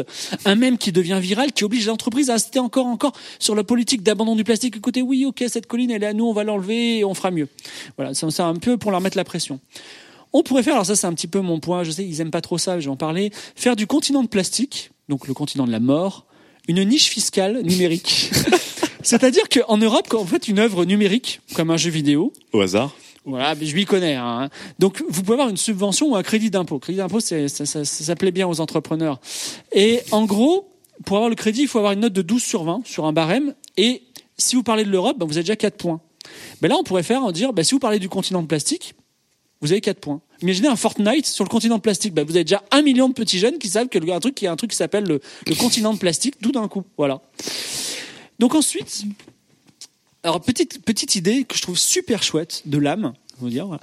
Des Fayot, pipodes, des pipodes, souvenez-vous, euh, les petites poubelles, ou des drones qui ramassent le, le plastique, mais qui disposent de community manager, comme pour Philae, vous vous souvenez qui, qui- la mort de Philae qu'on a eu en direct sur Twitter. Bah là, c'est c'est des, community managers qui racontent, ils prennent la, la, la parole des, des petites poubelles de la mer et qui racontent l'épopée du nettoyage des océans. Euh, des, euh, des milliers de tweets qui lisent les mots le plastique m'étouffe. Je suis si seul à nettoyer les océans pour que notre belle planète puisse à nouveau être bleue et pure. RT si tu es triste. Et dès qu'on a 30 000 RT, tu fais un petit tweet. Bon, bah puisque j'ai percé, voici le lien vers le Tipeee de la Fondation Sam Raider. Tu vois. Donc ça, évidemment, ça pourrait être cool. C'est Également, pas mon idée. Hein. j'ai proposé. Oui, j'ai interprété. Ouais. Utiliser Pokémon Go pour nettoyer les plages. Alors on crée un Pokémon unique, euh, plastique, je l'ai appelé, en forme de tic, qui n'apparaît que sur les plages asiatiques, parce que c'est elles qui ont un problème. Envahi par les, parce que le- les, les plastiques du continent, ils dérivent, et ils arrivent sur les plages. Vous avez tous vu Colanta ou The Island, euh, les gens ne, ne nettoient pas. Par contre, ils font des émissions là-bas. Ben là, il y, a un- il y a un Pokémon qui est que là-bas, ok? Parce qu'il y a quand même, enfin, je veux dire, il y a des millions et des millions de joueurs de Pokémon. Les, gens qui le capturent, ils ont droit à un petit message. Bon, puisque vous êtes là, nettoyez un peu autour de vous quand même. Donc c'est seulement un joueur actif sur 1000 est concerné. Cela ajoute 10 000 nettoyeurs au compteur, quand même. Et sinon, j'ai proposé de prendre ce conteneur de plastique et, suivant euh, ce que vient de dire Daz, on en fait des iPhones. Alors on fait le top, on fait en sorte que le top du top de la mode soit des produits technologiques en plastique, mais pas n'importe quel plastique. Le plastique issu à 100% du continent de la mort. C'est le nouveau place to be, quoi. Alors, ça existe un petit peu déjà. Donc, j'ai fait une petite liste comme ça. Vous pouvez noter, vous pouvez acheter écolo. Donc, les produits Patagonia sont en polyester, enfin certains sont en polyester recyclé. Euh, ils viennent de bouteilles plastiques qui parfois sont dans les océans. C'est pas tout à fait. Vous savez, un- les écolos, c'est un peu comme les intégristes. Ouais, ça pas des intégrants. Bon, c'est, c'est- on n'est jamais, on n'est jamais hyper orthodoxe dans le- dans la, la- la- la- le- on va dire le geste écologique. Donc je vais, je suis un peu prudent, mais c'est quand même des Je suis content que initiatives tu aies comparé les écolos à des intégristes Oui, dans cet bah, endroit. bon, de toute façon, euh. Histoire qu'on se mette vraiment définitivement bien avec tout le Non, monde. mais c'est, c'est, comme ça que les gens vont écouter 404, vont dire, regarde, c'est con, ils sont anti-écolo. Bon, bref. Sinon, il y a Parley, comme Sylvain Parley, mais avec un R. Donc, c'est une initiative pro-océan qui a collaboré avec Soma pour faire des, des bouteilles Ouais. et Adidas pour faire des chaussures. Voilà. Ouais. Donc, ils prennent le plastique des océans, ils en font des chaussures. Daz vous en parlera plus. Sinon, il y a un truc que, que les gens font beaucoup parce que c'est un peu un truc de hipster les lunettes. Alors, si tout si, donc si comme voir, tout comme le chiffre 2 et si comme la mer. Donc, lunettes qui sont faites en filet de pêche récupéré. Il y a aussi vendu à 98 euros, c'est très cher, à, à Surfrider quand même. les, les lunettes Fri- Friendly Frenchy. Il y a aussi les Norton Point, pareil. Il y a des skateboards en plastique recyclé qui s'appellent Bureo. Ça fleure bon. euh, ça fait bon alors bon, 404. le, le truc en néo, voilà, toujours en filet de pêche. Ensuite, alors il y a une société qui s'appelle Gestaro. non, je plaisante parce que c'était tout à l'heure. Gestaro, qui a créé une marque Raw for the, Raw for the Ocean, il y a un jeu de mots, bon voilà, qui, qui Ouais. récupère un petit peu de plastique des océans et qui en fait des vêtements.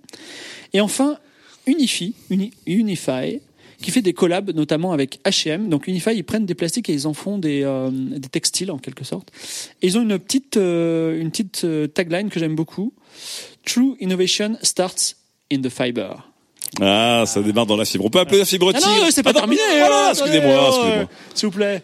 Pardon. Non mais c'est, non parce que là j'ai fait un petit j'ai, j'ai un peu j'ai un peu j'ai un peu dit ce qu'il fallait mais l'idée c'est que c'est non seulement que ça existe mais que les stars les youtubeurs les influents ne jurent que par ça parce que euh, comment dire déjà le prix va augmenter ça va devenir rare et précieux on va et si c'est cher il y a beaucoup d'entreprises qui vont dire oulala là là, il faut que je fasse ça donc ça va ça va se nettoyer d'autant plus vite et comme c'est ça coûte cher, bah, les gens vont peut-être moins le jeter, donc ça va moins retourner à la mer. Voilà.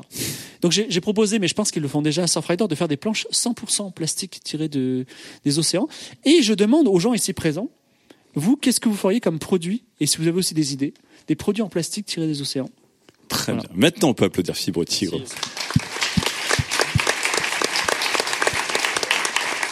Alors, on rappelle le continent de plastique qui est l'endroit où tu rêverais de vivre, évidemment, pour, euh, pour échapper aux impôts. Le continent de plastique, c'est quelque chose d'immense.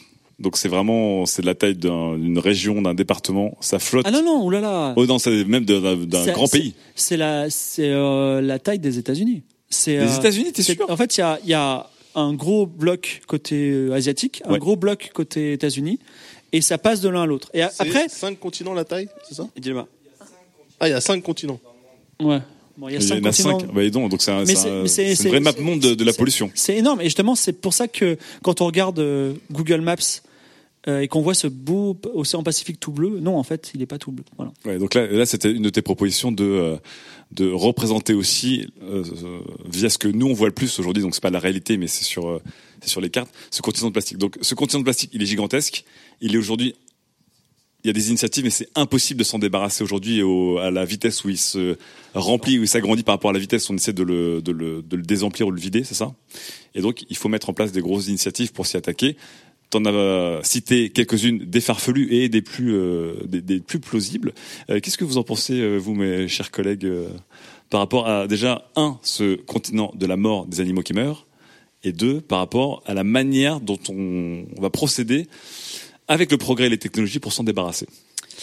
Euh, moi, je suis persuadé que pour se débarrasser de ce continent, il faut moins traiter euh, les conséquences, ce que tu as beaucoup évoqué, c'est-à-dire comment le nettoyer, que les causes qui sont pourquoi on produit autant de plastique, pourquoi on boit dans des bouteilles d'eau, pourquoi on mange des yaourts. euh. Pourquoi les pailles sont en plastique Ah, Je suis en campagne 2020. euh, palais, palais 2022, on vous le rappelle. Ouais, mais c'est facile, c'était pas la chronique. Hein. non mais non mais c'est intéressant de voir comment la, la- mais tu, tu l'as évoqué euh, en, en foutant la pression par exemple aux, Ah, aux entreprises. Euh, Là, c'est la fameuse méthode des sleeping giants dont on a parlé. C'est ça, le soft power. Mais, euh, mais effectivement, la technologie pourrait aussi nous aider à, à soit euh, augmenter la, la sensibilisation à ça, donc le rise awareness dont tu parlais, mais aussi peut-être à, à punir les entreprises qui le font. Autrement que par des sleeping giants, du coup. Est-ce que ça- vous connaissiez ou pas, Daz et Mélissa, le, le continent de la mort? Non, c'est quoi le vortex de plastique Le du, vortex du- Pacific Nord, mais ce serait bien de, de- de- peut-être on pourrait trouver d'ailleurs ce soir un nom vraiment qui claque, qui soit méchant et qui lui donne une réalité. Moi, j'aime bien celui des animaux qui, qui crèvent la Crève. gueule ouverte. Ouais, c'est ça. Celui-là, il est bien sale. Euh, Oui. Non, mais Mélissa, même, vous connaissez ce continent? que chaque année on pourrait donner le nom, le continent Danone qui tue les animaux. Voilà. Ah ouais. Ah Bam. ouais, mettre les Ben marques qui y participent le plus. Ouais, c'est ça. Ouais, ça serait pas mal. Euh, oui, oui, je, je connaissais justement par le biais des initiatives comme celle de, de Surfrider ou de, de Parler notamment, euh, que je trouve assez euh, assez louable.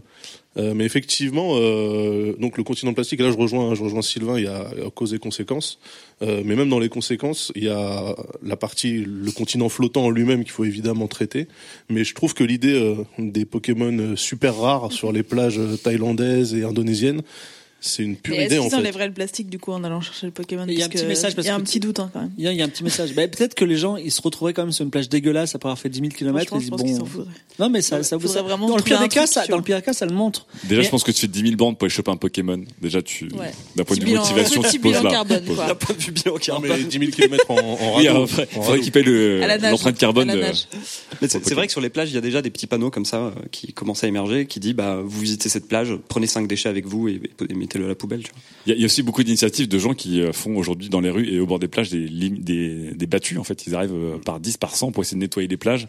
C'est évidemment un combat de d'aller contre le Goliath, mais, euh, Mais, mais je pense qu'il y a une Direct. vraie. euh, en tout cas, moi, j'ai été surpris parce que, ok, le continent de plastique, c'est une chose et je, je, je- je- j'arrivais à modéliser un peu le truc dans mon esprit. Par contre, effectivement, la conséquence sur les plages, euh, notamment thaïlandaises. et sur toute la, la, la faune aussi. hein, Alors, non, non, mais ce que je veux dire, c'est Ouais. que même visuellement, en fait, Oui. j'ai été surpris parce que tu parlais de Colanta, mais c'est pas dans Colanta qu'on le C'est voit parce The que. Island. The Island Voilà, aussi parce sur que Colanta, M6. il s'arrange justement pour être dans des endroits paradisiaques où en fait tu vois rien. Ouais. Et c'est The Island où les gars ils sont vraiment euh, sur une île où tu te dis putain et, Ouais. et cette île elle est déserte en fait. Et souvent sur ils survivent en récupérant des, des, des déchets. Ouais. euh, En plus, les mecs ils disent Oh là là, c'est sale, tout ça. Ils font rien. Genre, euh, on n'est pas au courant. Après, ils se barrent et voilà. Super. C'est du beau. Mélissa, tu connaissais le continent de, euh, du, pas vortex de, de l'enfer? Je voyais les images de plages remplies de plastique, mais je voyais pas du tout. euh, Enfin, Mais tu, j'avais tu pas vu.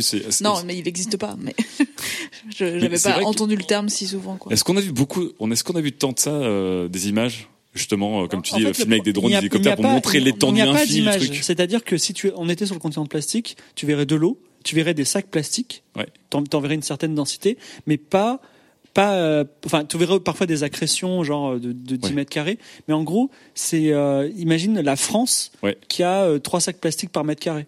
D'accord. Voilà. Ok. Oui, donc on n'est on pas sur le fantasme d'une sorte de d'iceberg de plastique Voilà. solide et très dense. Et sinon, si c'était ça, c'est comme le- la, la fameuse photo de l'ours polaire qui est tout seul sur son iceberg. Ah, le, le réchauffement climatique, l'ours va mourir. Si on avait des photos choc comme ça, on pourrait le voir. Mais là, Je pense que ça existe pas encore. Il y en a quelques-unes, mais euh, Peut-être, mais on les a pas vus, quoi. Il faut le rendre spectaculaire en fait voilà. ce truc. Il faut le, faut marquer les esprits. Ah, c'est c'est le marketing écologique d'une certaine manière. Du coup, je reviens juste sur mon idée. Mon idée, c'était pas d'avoir des, des haies. C'était de dire à des gens de sponsoriser comme on achète des animaux à distance ou on achète une plante à distance, d'acheter un, un petit récupérateur à distance qui porte ton nom, qui te permet de faire du. si, euh, si t'avais une du- petite poubelle qui tweetait en disant je suis en train de mourir, je suis sûr qu'il y a des tas de gens qui disent oh elle va mourir et tout. Faut, pff, ça, ça, Mais ça- si elle disait en plus, j'ai été financé par Fibre Tigre, est-ce Ah. que tu pourrais pas sortir ton e-pénis et dire, eh, c'est de moi? Et du coup, on aurait peut-être des millions de personnes qui financeraient toutes ces petites poubelles. euh. Mais encore une fois, euh, comme les cris dans le public l'ont dit, le problème, c'est évidemment, enfin, la solution, c'est pas évidemment de nettoyer au mieux ce continent, c'est de, moins polluer. Mais là, dans l'immédiat, il faut quand même le nettoyer à un moment euh, avec les solutions. Est-ce que, du, coup, Fibre, vous invitez vous le public à essayer de trouver des solutions, notamment en utilisant la, technologie, la gamification, des choses comme ça, pour arriver à nettoyer cinq continents de la taille d'un pays qui quand même se, balade euh, au milieu de l'océan, ce qui n'est pas rien? Est-ce qu'il y a des gens qui avaient euh, ou des suggestions ou une observation par rapport à ce que Fibre a pu dire sur ce continent du vortex de la mort qui fait mourir la gueule ouverte Des animaux qui crèvent. Ah, ah, les gens sont plus. euh, je crois qu'il y a plus de timidité la fibre. Ah, il y a une main qui se lève ici. Non, Bonsoir. c'est juste- bonsoir. Euh, c'est juste une question. Il n'y a pas de photos satellites par rapport à ça. Alors, euh, comment il est localisé vraiment Ah bah là, effectivement, là, euh, la question de sûr, on retombe dans ton problème, c'est qu'il y a, il y a pas de, il y a pas vraiment de visage clair à ce continent En de fait, plastique. c'est, euh, il est, je pense que c'est des densités de plastique qui sont dans les courants. C'est beaucoup lié au courant. D'ailleurs, la solution vient partiellement. Aujourd'hui, la, la solution la plus, prom- enfin, une des solutions prometteuses, d'après ce que j'ai compris, je suis pas un expert, c'est justement d'utiliser les courants euh, pour euh, canaliser les, les flux de plastique. Et on, d'ailleurs, on raisonne en, enfin, je me trompe peut-être encore, mais on raisonne en netto- on nettoie des courants. C'est-à-dire, tu nettoies pas des zones, mais tu nettoies, tu dis bon, ce courant-là qui va de là à là, on va le nettoyer et ce sera terminé avec celui-là. De toute façon, il est aussi en, en surface, non? Il y a beaucoup aussi euh, Oui, est- il en, il en fasse, mais comme il y a peu de densité, vu du ciel, c'est pas flagrant. Voilà. Sauf si. Non, il y a des questions, il y a des remarques. Ils vont... Surfrider va, va me. Je vois, il- il- il, euh, je vois deux mecs qui sont levés. J'en ai pas trop. j'en ai- J'ai vu des photos euh, d'accrétion, mais j'ai pas vu des photos satellites euh, claires. Et du coup, comme tu disais, c'est c'est un des problèmes, c'est qu'on est dans une époque où si ça n'existe pas sur nos écrans, Ouais. en fait, c'est c'est pas palpable en fait. Je voulais juste euh, Bonsoir. préciser, bonsoir. Donc euh, moi je m'appelle Christina, et je travaille à Surfrider. Donc euh, Très bien. On m'a mis beaucoup la pression pour que je parle puisqu'il y a eu pas mal de choses qui ont été abordées qui euh, sont pas forcément toujours exactes, mais on, Oh, c'est on en- normal, c'est une chronique de fibre optique. Voilà. Non, je, je, normal. je, je suis sûre que tu fais ça très bien d'habitude, hein, mais euh, là, il y avait des choses qui, euh, qui t'échappent un peu. La non, sérieusement, euh, Juste pour revenir sur le continent de plastique, en fait, c'est effectivement ce que tu disais. euh, c'est créé par les courants. En fait, il y a ce qui s'appelle la force de Coriolis, qui est la force de la Terre, en fait, qui crée des courants tourbillonnants. Donc, c'est comme ça qu'en fait les déchets se retrouvent piégés. Et il y en a effectivement un dans le Pacifique, mais partout où il y a ces courants tourbillonnants, il y en a également. Donc, on en a identifié aujourd'hui plus de cinq, mais euh, il y en a également en Méditerranée, au large du golfe de Gascogne. Enfin, ça se passe vraiment plus près que chez nous que ce qu'on pense en fait. D'accord. Parce qu'il faut savoir que le pire ennemi du plastique, c'est le soleil. Donc à partir du moment où il y a du soleil, ça va se fragmenter et ça va créer des soupes plastiques. Donc ce que tu disais tout à l'heure. Voilà. Donc euh, c'est juste pour euh, préciser ça. Et je ne peux pas vous laisser dire que la solution c'est de nettoyer les océans. C'est vraiment pas ça. Il faudra le faire un jour, mais surtout il faut surtout pas le polluer. Il faut vraiment fermer le robinet. Donc euh, je voulais juste euh, Non, non, préciser ça. C'est tout à fait juste. Après, ma mission qui m'a été confiée, c'est euh, fibre. Il y a un continent de plastique dans le Pacifique Nord, faut le nettoyer. Voilà. Donc, euh, j'ai essayé de répondre à la question. Hein. Je, je- c'est tout à fait louable et moi j'ai reçu euh, 28 textos pendant ta chronique disant on peut pas le laisser dire ça. Donc euh, je, je défends comme je peux, mais euh, je comprends très bien ce que vous essayez de faire et c'est très bien. Ah là là là là. J'ai une, j'ai une fun fact sur euh, les courants de Coriolis. Ils tournent dans un certain sens sur, euh, dans l'hémisphère nord, tous, faux. et dans un autre sens dans l'hémisphère sud. faux. Ah bon Ah bon C'est faux. Bon bah voilà. Merci pour le fun fact Sylvain. euh, Sylvain parlait. Je me suis fact-checké, euh, fait fact-checker par Daz. Non, non, c'est faux. C'est Ah le ouais même sens partout. Non, ça- ça- en fait, quand ça tourne dans l'autre sens, c'est parce que la, la matière de la cuvette des chiottes, parce que c'est dans la cuvette des chiottes qu'on qu'on le remarque ou dans un lavabo, ah oui euh, crée des micro-turbulences en fait. Non, je, refacte et je dis que non. Das, t'as tort. Je dis que j'ai raison et on ira en sur parlera, on en Wikipédia.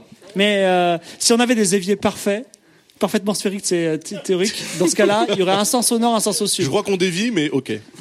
Pas du tout. Ouais, y a, il y a On s'est plein de questions. Oui, il y a une, il y a une autre. euh, Alors j'aurais voulu qu'on réagisse sur le sur le la, présence d'observation, mais on, on va tout faire en même temps. Bonsoir.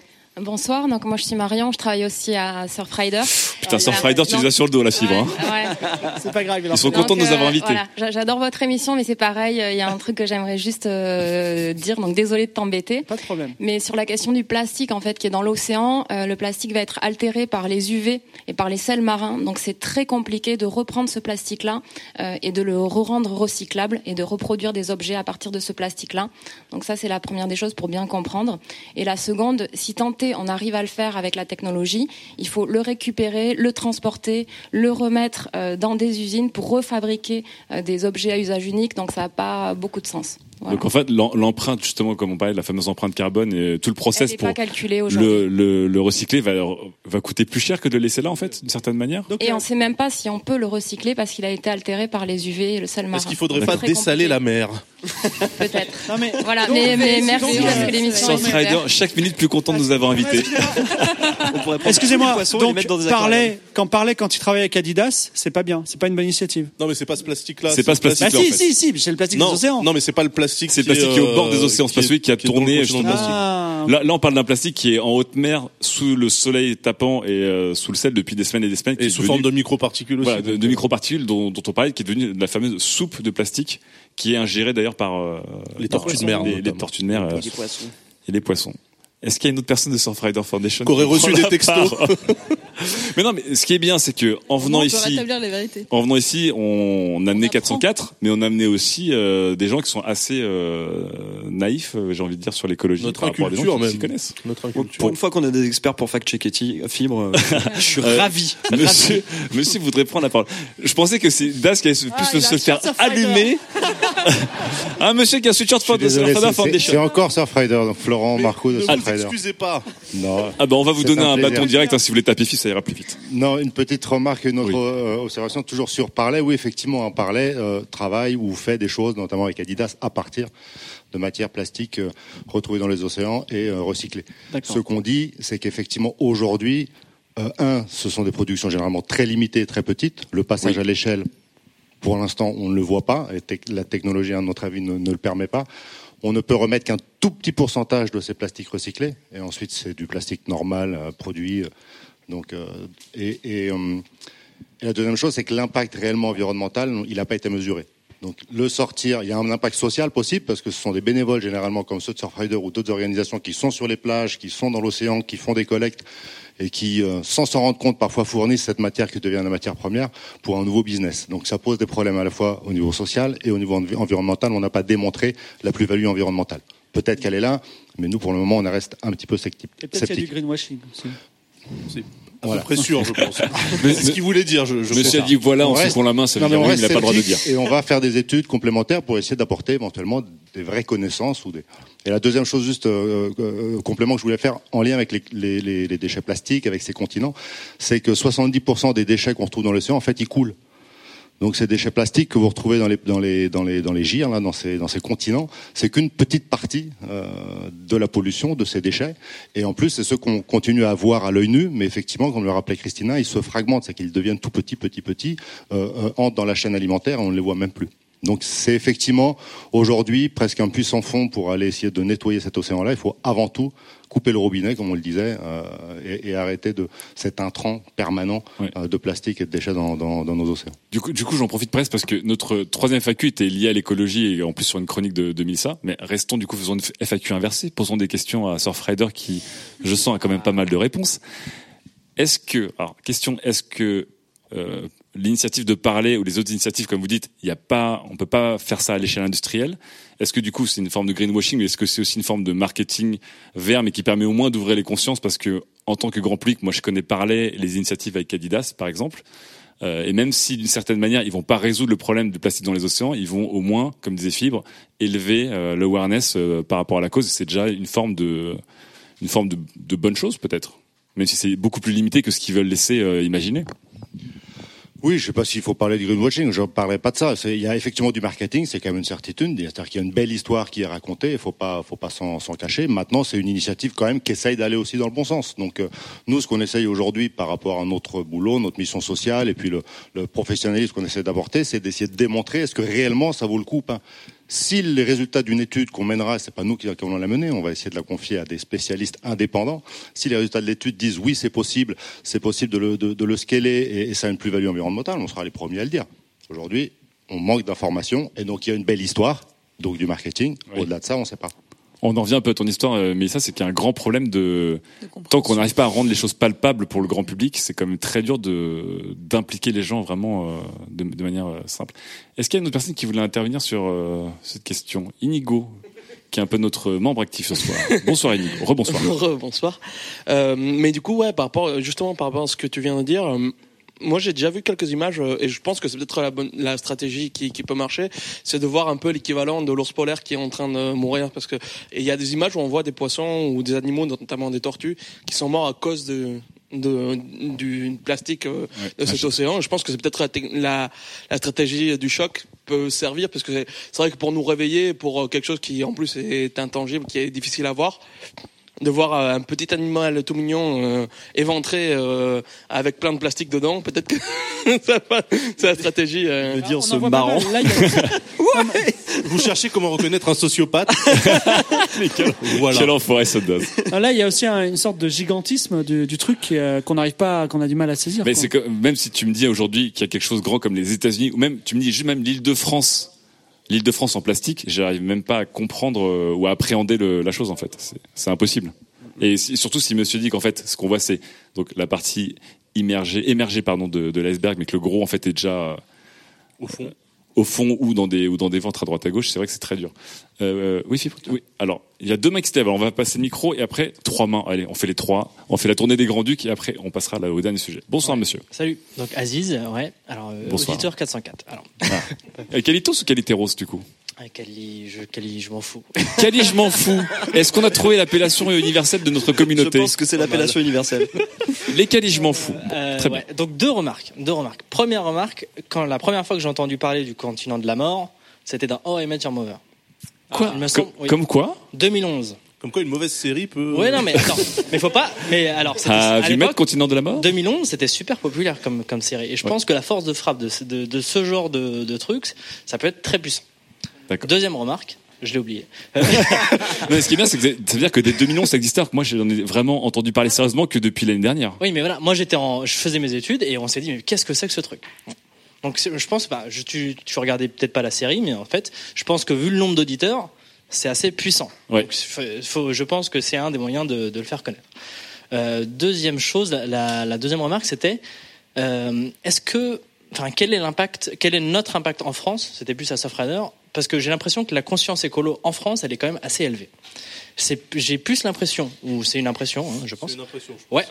ACD, Que- euh, par rapport à qui Est-ce que par rapport genre en- pourquoi pourquoi en fait ce serait en Asie que les, les plastiques seraient produits? Enfin j'ai l'impression que dans les pays où la conscience écolo elle est pas élevée les déchets qu'on jette à la mer et partout elle est- enfin euh, leur poids il est important enfin j'ai l'impression que ce Ouais. qui le- ce qui ce qui jouerait de- ce serait d'élever la conscience écologique dans le monde en- entier Alors, En fait, la fact- fact-checking pour, la, pour- la pour conscience écologique, je, juste, je me permets, la, la conscience écologique, elle est, elle est liée aussi au niveau de vie. oui je suis d'accord Et donc, euh, à moins de faire ce que je propose, c'est-à-dire de faire émerger une classe moyenne absolument Grâce partout, grâce aux iPhone Non, moi- X, grâce aux iPhone 3000. 10 Max. Non, mais- euh, Alors, pr- tec- tec- juste truc simple. Je vais en Tunisie parfois en vacances. Ouais. Euh, je, je vois les mecs, enfin les gens jeter de la, jeter n'importe quoi sur les plages. C'est des locaux. Oui. Et ils me disent oui, mais c'est déjà sale. Je m'en fous. ouais, ouais, Et moi, je leur dis mais, mais faites attention à votre pays, bordel. Et c'est, euh, enfin, c'est la conscience écologique qui n'est pas et qui n'est pas. Est-ce que tu est-ce que tu France-plane un petit peu euh, Le l'écologie à ce France-planning. genre-là France-planning. je, France plane, je France plane, mais j'y vais plus tellement ça me dégoûte. Mais euh, mais voilà, le truc c'est que j'ai, enfin, euh, la, la question c'est oui, quel est notre, enfin, est-ce qu'on a Alors. encore, est-ce qu'on peut encore beaucoup plus s'améliorer nous Oui. Est-ce que l'effort il est à faire sur nous-mêmes en France, ou est-ce qu'il faut qu'on aille éduquer le monde Alors. Surfrider, pour cette petite question simple et euh, vite fait, viteuf, comme on dit, est-ce que quelqu'un de Surfrider peut donner des, des avis? Alors, euh, il y a un monsieur qui s'appelle Rémi, qui au fond, on sait pas ce qu'il fait là. En fait, Bon- c'est- bonsoir. La question, c'est d'où vient le- la plus grande partie de ce plastique, quoi. Bah, d'où vient effectivement Qu'est-ce qu'on fait? Parce que euh, retournant moi aussi dans mon pays d'origine, je sais que le plastique il s'en bat lec. Euh, Rémi. Ouais, euh, ça a peut-être été déjà dit, mais euh, je travaille sur un projet d'application qu'on peut crowdfunder d'ailleurs si vous voulez donner. On est à 100 euros du, du résultat. C'est pour la vanne. Vas-y, tu peux envoyer, on est chez toi. hein. Ok. Euh, en fait, en travaillant sur cette application depuis deux ans, j'ai pas mal essayé de sourcer des informations, et notamment l'ADEME disait que autour de 70% des Français savent qu'il y a un problème écologique, mais que la grande majorité d'entre eux, pourquoi ils, ils agissent pas, parce qu'ils savent pas comment en fait. C'est notamment aussi pourquoi euh, nous on agit euh, sur l'éducation des citoyens sur comment réduire ces déchets. Euh, donc du coup, il y a peut-être une conscience qui est un peu plus élevée. Après, je pense qu'il y a beaucoup aussi la notion de bulle filtrante que vous avez déjà abordée, c'est que Oui. Quand on est touché par des choses, des choses qui nous intéressent, il nous semble que tout le monde est à peu près euh, dans ce même discours-là. Du coup, on voit peut-être moins euh, une autre partie de la population qui serait beaucoup moins sen- sensibilisée. Et euh, voilà, c'est- surtout, je pense que tout le monde ne sait pas comment faire. Fib, tu as parlé beaucoup de comment nettoyer les océans de, déchets. Parce qu'il semble que c'est une solution, mais en fait, on, génère beaucoup plus de déchets, on envoie beaucoup plus de déchets dans les océans qu'on peut en nettoyer. Donc je pense que c'est vraiment apprendre les bons gestes et vraiment éduquer les gens. Je vais laisser Christina, euh, notre experte euh, déchets, euh, préciser d'autres choses. Christina. L'expert déchet. Expert Euh, déchet, c'est. Généralement, c'est Madame Déchet. Mais bon, expert déchet, ça me va Encore une aussi. fois, c'est c'est une bio Tinder qui mérite. euh, C'est pas tu- mal. ouais. Tu matches, c'est la classe. Euh, alors le concept d'éduquer le monde, euh, ça m'a fait un peu peur. Là, je me suis vue comme un colon aller coloniser euh, les pays. euh. Non, en fait, je vous- oui, mais tu, tu as face à toi, tu as face à toi des, des gens un peu flemmards. Hein, Ça donc, euh, fonctionne, hein, ça, ça a déjà été fait par le ça, passé. ça- ça a pas mal marché il y a un petit moment, ouais. Je... Oui, Sur bon. d'autres sujets. Bref, Euh, effectivement, euh, en fait, on a coutume de dire qu'il y a beaucoup de pays, que c'est surtout l'Asie du Sud-Est qui pollue. Euh, la pollution par les déchets aquatiques et les déchets plastiques. Effectivement, il y a beaucoup de choses qui sont produites là-bas. Il faut savoir que nous, euh, en Europe, euh, et encore pas dans tous les pays européens, on a la chance d'avoir des systèmes de gestion des déchets. C'est-à-dire qu'on a des endroits où on va pouvoir euh, jeter les déchets dans les poubelles, ça va être récupéré, certains vont être recyclés, mais une grande, grande majorité va finir enfouie euh, ou euh, en incinération. Donc finalement, est-ce que c'est la panacée? J'ai envie de dire non, pas vraiment. Euh, mais dans ces pays-là, il faudrait quand même essayer de les éduquer, c'est vrai, euh, mais il faudrait aussi leur apporter des solutions de gestion de ces déchets pour que évidemment euh, euh, ils aient pas le réflexe de jeter par terre. Mais euh, c'est pas pour ça qu'en Europe on est complètement euh, comment dire euh, les plus propres, j'aime pas le mot propre, mais les plus respectueux. Il y a beaucoup de gens euh, dans notre quotidien, même euh, ici à Surfrider, euh, qui font des choses tous les jours et qui ne se rendent pas compte qu'ils polluent. Christina, est-ce qu'on peut avoir euh, des noms, s'il te plaît Respectons certaines traditions françaises. Là, je me mets à la, je me mets à la place de Daz. On peut, on peut, je peux Tu donner des noms assez vite, facilement. Non, mais Qui appuie sur la grosse chasse d'eau après une petite commission, Christina? Il nous faut des noms. J'aimerais bien qu'ils appuient déjà sur la chasse d'eau après n'importe quelle Ah là là là là là là. Aïe aïe aïe aïe aïe aïe aïe. Mais là, On c'est assiste à un la fin d'une fondation ce soir. problème. C'est un autre problème. Non, non, ce que je veux dire, c'est que finalement, par exemple, quelqu'un à Paris, même s'il a une petite conscience écologique, il va se dire, je vais jeter mon mégot et je vais le jeter dans le caniveau. Et je vais le jeter quelque part. Mais il se rend pas compte qu'en le jetant dans le caniveau, ça peut arriver dans la rivière et ça peut arriver dans les océans. D'accord. Donc ce que je veux dire, c'est que l'éducation, il faut la faire à tous les niveaux. Et euh, que c'est pas forcément, enfin en France, on n'est pas forcément mieux loti, qu'il y a encore beaucoup beaucoup de travail à faire pour que les gens se rendent compte de notre impact au quotidien. Juste pour, euh, juste pour euh, indication peut-être pour finir là-dessus, qui sont les pays champions du monde, du coup, euh, en termes de Ah, conscience et d'action La Scandinavie, je le sens. Le point Scandinavie. Mais ils sont deux, ils sont deux dans ce pays, c'est normal aussi. Je- Ah, là, souvent le point. Scandinavie arrive, mais est-ce que Non, mais je- on- effectivement, effectivement, en fait, on- on- ce qu'on peut dire, c'est que il y a, il y a des pays qui sont beaucoup, qui ont une conscience écologique beaucoup plus développée que d'autres. Et euh, par exemple, dans ces pays-là, les taux de recyclage sont importants. Après, le recyclage, c'est pas la vie. Hein. Le recyclage, ça consomme aussi des ressources. Mm. Donc finalement, je vais rejoindre Mélissa. Le mieux, c'est de pas produire de déchets. Donc c'est c'est de consommer différemment. Mais je veux pas faire trop euh, l'ayatollah. Je, je voulais juste rajouter un fun fact, moi aussi. Euh, c'est que si vous êtes amateur de fruits de mer, euh, faut savoir que si vous aimez, par exemple, les moules et les huîtres, chaque année, vous pouvez consommer jusqu'à 11 000 morceaux de particules plastiques parce que c'est des organismes filtreurs et Et ils filtrent appétit. ça. C'est pour ça qu'elles sont si bonnes. Donc, euh, apparemment, ça augmente la libido, faut y aller. Est-ce qu'il faudrait pas du, du coup donner un goût au plastique?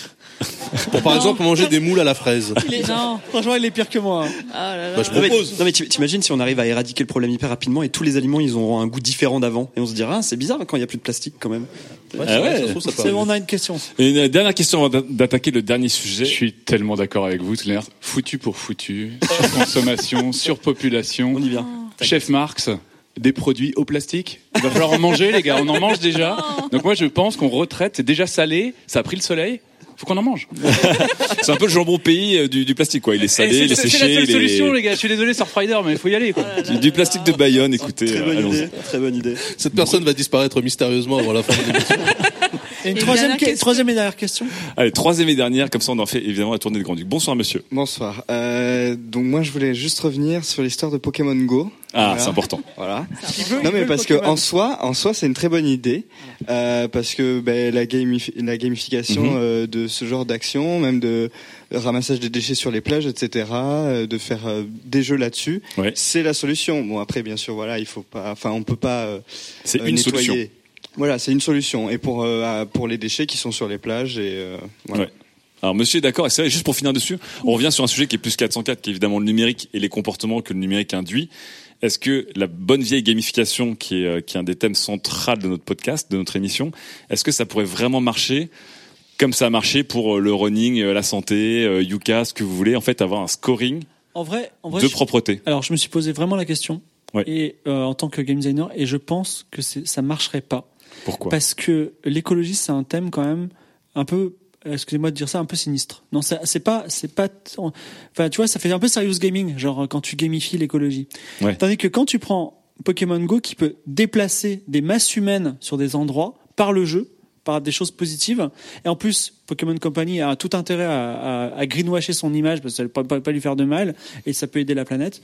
Donc, je, je pense qu'effectivement, en, en utilisant plutôt des, des, des phénomènes extérieurs, le, moi, je, je me méfierais, en tout cas maintenant, euh, dans le passé, dans un futur proche, de gamifier un peu trop l'écologie parce que c'est pas, c'est pas, un- c'est- les gens ont pas envie de jouer à ça. C'est c'est sérieux en plus finalement. Voilà. Oui.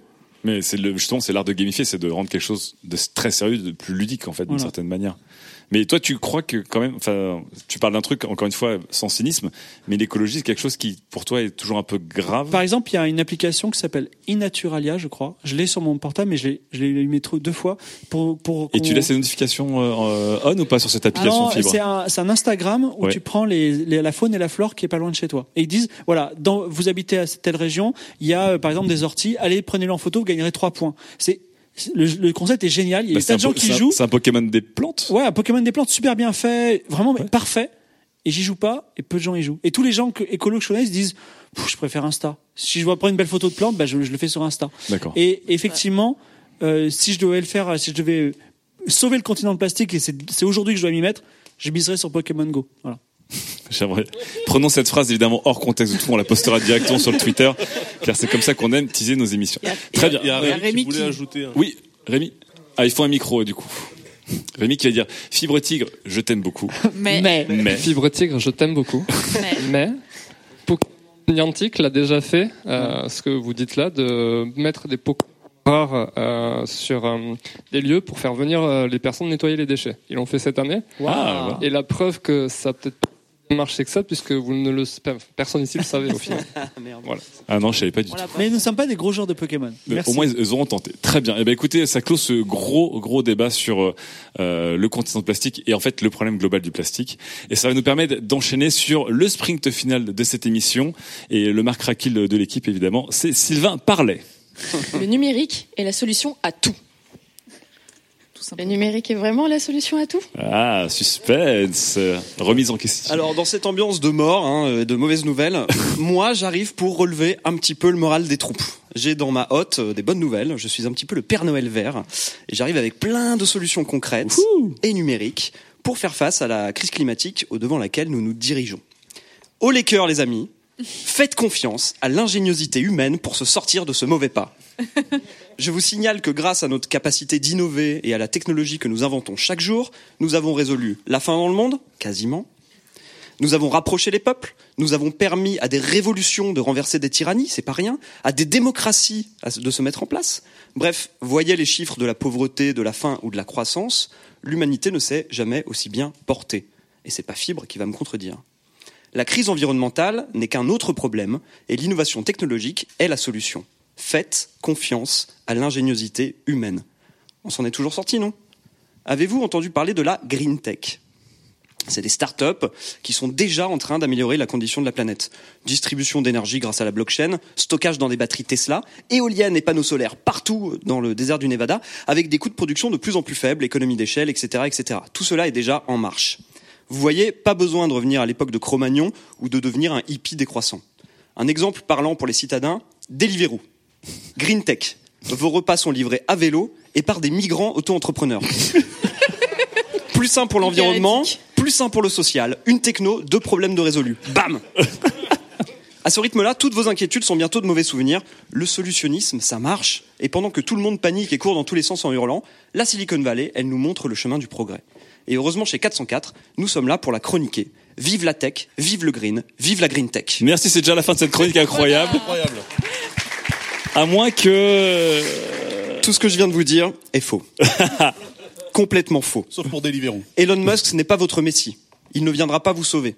Dans les scénarios les plus réalistes, nos sociétés s'effondrent de manière catastrophique d'ici 2050. Bonne nouvelle, c'est qu'on sera vivant pour le voir. Peut-être. Plus 2 degrés Celsius, réaction en chaîne, des centaines de millions de réfugiés climatiques, des sécheresses, des famines, des guerres, la montée des eaux, des millions de morts. Et Elon Musk, il sera pas sur Mars, il sera dans un bunker en Nouvelle-Zélande, comme la plupart des milliardaires de la Silicon Valley, qui sont tous en train d'acheter euh, leur nationalité euh, néo-zélandaise. C'est vrai, vous pouvez vérifier. Aussi vrai que la technologie seule ne nous sauvera pas, aussi optimisée soit-elle, aussi volontaires soient nos efforts pour la recycler. Dans un article publié sur Fast Company, pour info, Fast Company, c'est quand même euh, le magazine des startups. Hein. Fast Company, imaginez des corps célestes qui rentrent très très très vite dans l'atmosphère. Vous voyez l'image, bah, c'est des entreprises. C'est pas vraiment une officine du communisme non plus, c'est même plutôt l'inverse.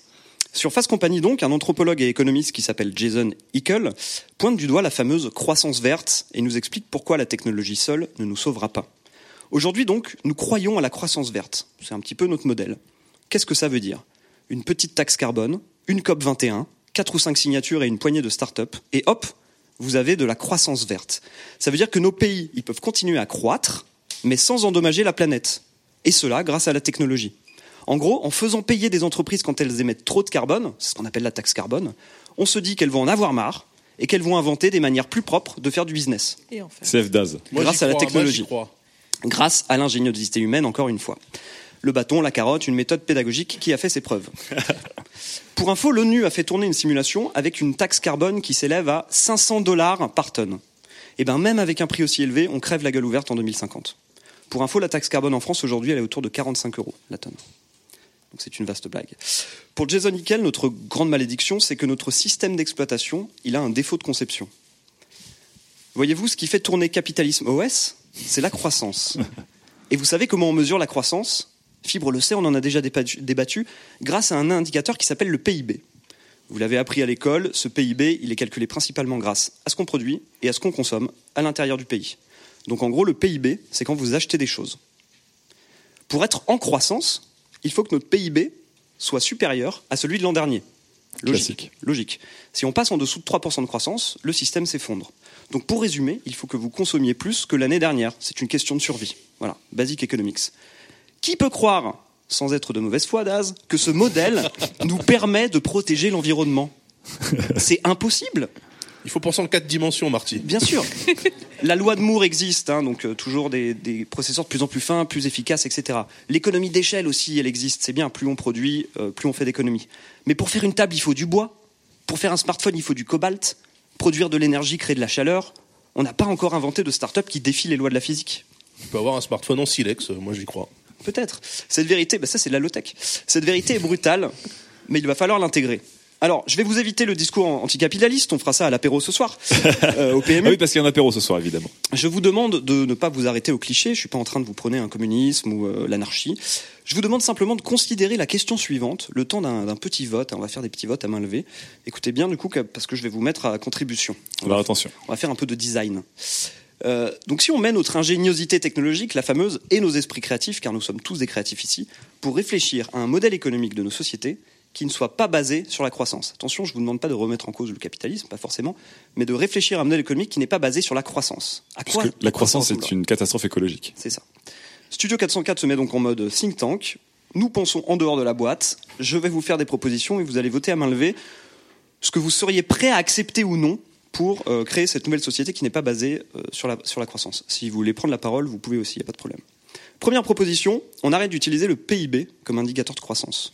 On utilise ce qu'on appelle, euh, c'est un projet euh, qui s'appelle l'indicateur de progrès véritable. Le nom en anglais est un petit peu plus euh, sexy que ça. C'est la même chose que le PIB, sauf qu'on va soustraire au chiffre du PIB toutes les externalités négatives. Taux de pollution, empreinte carbone, épuisement des ressources, taux de pauvreté, taux de pauvreté, taux de crime, etc. Qui serait prêt, avec toutes les conséquences que ça, apporte, hein, ça change complètement le classement mondial des pays, hein, qui serait prêt à adopter ce système-là pour classer les pays? Même moi, je lève la main, mais j'ai une question. Vas-y. Euh, tu On est parles- sur, on est sur un bon 65% là. Tu parles de l'épuisement des ressources pour calculer donc le l'indicateur de produit véritable? L'indicateur de, Un des de- critères. de, des critères croissance. de calcul. quoi. Ce, nou- ce nouveau critère de croissance. L'indicateur de progrès véritable, d'accord. Voilà, on prend ça en compte. Mais tu prends l'épuisement des ressources euh, à l'endroit où les gens, où tu mesures ton. Ouais, dans, le- bah, dans le- l'intérieur du pays, le- comme le produit intérieur brut. C'est-à-dire que pour nous qui consommons cobalt et autres, euh, mais autres Silicium à gogo et cuivre. rares, vu qu'on les produit pas, vu on qu'on pas pas les ressources, on a une meilleure note que euh, les pays euh, qui eux ne Ouais. les consomment pas. Ok, on l'enlève celui-là. Voilà. On, en- on a ce critère. on enlève ce critère, très bien. Seconde proposition, on consomme moins d'électricité. Donc à chaque fois, c'est des solutions technologiques pour essayer de moins consommer hein, finalement. On consomme moins d'électricité avec des appareils plus intelligents, comme Adidas. Là, je suis d'accord. Par exemple, quand tu ouvres la fenêtre, ça coupe le chauffage. Logique. Le thermostat intelligent, il s'éteint quand tu n'es pas là. Et il commence à chauffer la maison euh, quand tu pars du boulot, par exemple. Un coupe-circuit de certaines prises quand tu quittes la maison pour être sûr de ne jamais laisser une ampoule allumée. Qui serait prêt à installer ça Bah, là, on- Ça coûte un peu cher hein, de Ah mettre voilà, ça en non, place. bah, la, la question c'est qui sera prêt à payer pour installer tout ça Et peut-être. dis le prix. Dis, ça, dis qui serait prêt à payer 1200 euros pour ça? Par exemple. Ah, Trop cher, bah oui. trop cher. Alors, Eh ben oui. attendez, attendez, attendez. 1200 euros, mon petit gars, c'est à peine le prix d'un téléphone. enfin, dans ton échelle des valeurs. Donc, qui Bon, bah, serait voilà. prêt à, on va dire, payer 2000 euros d'installation chez lui pour avoir une consommation plus Mais on y euh, gagne. éco-responsable. Vous faites des gagne. économies. On y gagne. Alors là, on est sur un, Ah. on est sur un 20% grand max. Hein. Donc Mais c'est moi, pas. je trouve- alors ça, je trouve ça incroyable parce que de mon point de vue, c'est le machin le plus en prise avec la réalité de tout le monde. C'est-à-dire que tout le monde peut le faire et concrètement, tu, tu ne perds pas d'argent. C'est-à-dire Enfin, non, tu perds- tu perds pas d'argent à long terme. T'amortis, t'amortis l'investissement en fait. Ah bah, il n'empêche que c'est parlant, euh, moins de la moitié des gens a voté, a voté oui, préinstaller ça. Mais, mais réveillez-vous enfin. Non mais attends, ok Daz. Alors qu'ils sont prêts à changer il faut, le PIB. Il y a un prérequis à ça. Faut que tu sois propriétaire. Tu vas pas l'installer chez t'es- alors que t'es Mais non, mais locataire. c'est que des devices, tu les emportes avec toi quand Ouais, tu déménages. non, T'es tellement pragmatique, il bat du Non front mais c'est vrai. Non mais il y a, il y a tout un. il y a- Non parce qu'il veut, il veut, il veut, il veut supprimer le capitalisme. Mais le problème c'est qu'on est déjà dedans. Donc Oui. euh, il faut. Je, parle de le modifier, De le modifier. de le patcher. On fait du hacking. Mais j'ai vu que même Surfrider n'est pas trop. Enfin, tout le monde n'a pas voté pour pour, euh, pour cette solution. pas 2000 euros. hein. Je crois que c'est ceux qui tirent pas la chasse d'eau, mais après je veux pas dénoncer euh, trop fort. En même temps, la montée des eaux quand on s'appelle Surfrider, finalement, C'est gagnant. J'avoue. Ah, c'est nul. Troisième proposition, pour aller un cran plus loin sur euh, l'énergie, on décentralise la grille énergétique. C'est-à-dire qu'on devient tous à la fois producteurs d'énergie et consommateurs d'énergie. Combien ça coûte La bloc, attends, la blockchain, la blockchain nous aide à gérer la distribution d'énergie. Alors ça, ça Arrête coûte avec la cher. blockchain. Mais si, mais c'est Arrête avec comme pour, euh, pour orienter des paquets, euh, c'est, euh, ça permet de coûte cher. décentraliser. Et ça coûte de l'énergie. Oui, mais c'est l'énergie que tu produis toi-même. Et des ateliers sont mis en place dans votre quartier pour que vous fabriquiez vous-même votre éolienne low-tech. sur l'éolienne, je suis pas chaud, mais pour le reste, ok. Ouais, Est-ce qu'on peut enlever l'éolienne Ouais. Ok. Alors, elle produit beaucoup les. Euh, Juste une grille, une grille de, de batterie euh, entre tous les gens qui optimisent la En gros, distribution que chaque d'électricité. foyer soit producteur d'électricité. En fait, Voilà. c'est le rêve d'Elon Musk, mine de rien, c'est que euh, entre Solar City et Tesla, tout le monde est son toit qui en panneaux solaires qui récolte de l'énergie, et qui est stocké des batteries Tesla qui stockent et tout le monde est en grid. Toutes les maisons d'un pâté de sont en grid pour réguler l'électricité. Soyez-vous prêts à avoir des soucis d'électricité comme vous avez aujourd'hui des soucis de plomberie C'est-à-dire parfois, bah, l'électricité marche pas chez vous et le mec il peut venir vous, vous dépanner que dans six jours. Je suis désolé, va falloir sans ma petite dame. Ah, tu Je sais dire, non mais il faut parce que tes questions sont un petit peu biaisées. Tu sais que c'est déjà le cas euh, aujourd'hui. C'est des, c'est des vraies réactions là où t'es en train de jouer Ah mais non, mais complètement. Non, mais mais Pourquoi il est complètement. avec nous, lui Mais t'as déjà des problèmes avec EDF. Tu, tu sais que c'est déjà le cas aujourd'hui en Bretagne et euh, dans le sud de la sûr. France, qui sont en bout, de, en bout des réseaux électriques. Ils ont des, des, euh, des pénuries d'électricité quand C'est il y a même, des c'est même tempêtes. y a l'inverse. C'est- S'ils étaient des quand ils sont coupés du réseau, bah, ils continueraient Moi, ce à que, avoir ce de que je veux, l'énergie. c'est que ces questions, elles soient honnêtes et dire est-ce que vous voulez qu'on sorte une petite éolienne qui vous apportera l'électricité gratuite? Tout le monde va dire oui. qu'il La question, elle est biaisée. Je veux dire, euh, non, mais si ça, n'est- si ça ne se fait pas aujourd'hui, c'est que, c'est que ça, ça pose des vrais problèmes. Ça prend du temps. Euh, de, ça, ça prend des contraintes fortes, ça prend aussi de la ressource intellectuelle parce que tout le monde n'est pas malin pour le faire, et ça prend de la de de, Fais de la confiance. de la de l'argent surtout. Voilà. Bon, qui est prêt à payer qui est prêt- une batterie Je crois qu'une batterie Tesla c'est entre 3 et 5 000 dollars et le toit complet c'est comme ça reste assez cher. Donc imaginez que vous êtes propriétaire d'une maison, est-ce que vous mettriez, on va dire, 40 000 dollars pour une autosuffisance énergétique et le tout en grid? Euh, Là, du coup, une vraie question. C'est-à-dire que vous ne payez plus jamais d'électricité de votre vie, tout est vert, mais vous avez un, un paiement upfront qui est à 40 000 euros. Qui le ferait Qui lève la main Bah, il faut être dans une zone ensoleillée quand même, on va pas se Oui. mentir. Alors, Ouais, imaginons, imaginons que vous êtes, beaucoup de vent. vous êtes à Biarritz hier et pas à Biarritz aujourd'hui. Voilà, que c'est le, le temps de Biarritz hier. Et qui, qui le ferait Le vent. 40 000 dollars sur votre maison dont vous êtes propriétaire quand même. Donc on, on va mettre ça dans. Comment Avoir de l'argent, quoi. On parle Bah, on paye plus d'essence. euh, plus d'essence parce que évidemment l'électricité, euh, l'électricité que vous générez dans le rêve, ta dans le rêve de Sylvain et d'Elon Musk, elle charge la voiture, les engins, la maison, la télé, le, le tout. Alors pareil, là, qui, levez bien haut la main. Je pense qu'on est sur du 15%. Mais lève pas la main. Toi, tu veux vivre dans une dans une dans une maison qui va bouger partout. Tu veux tu veux être un nomade. Et ben moi je veux que ma maison elle soit autosuffisante. Mais tu veux Mais sur roue Bah oui. Moi je vais C'est être un, n'importe quoi. je vais être un gitan du futur, mais dans mon camping-car. il y a des panneaux solaires. Et je serais prêt à payer plus cher mon camping-car pour ça. D'accord, ok. Bon, Moi, j'ai pas- 15%. donc j'ai pas levé la main parce que l'accession à la propriété, je n'y crois pas. Pour moi, c'est une hérésie. bon. Serais-tu Voilà. prêt? Ah là là là. là. Excuse-moi, À on a, subventionner ton propriétaire pour on a tous, ça. on a tous notre petit péché mignon, et moi, c'est la location. Quatrième proposition.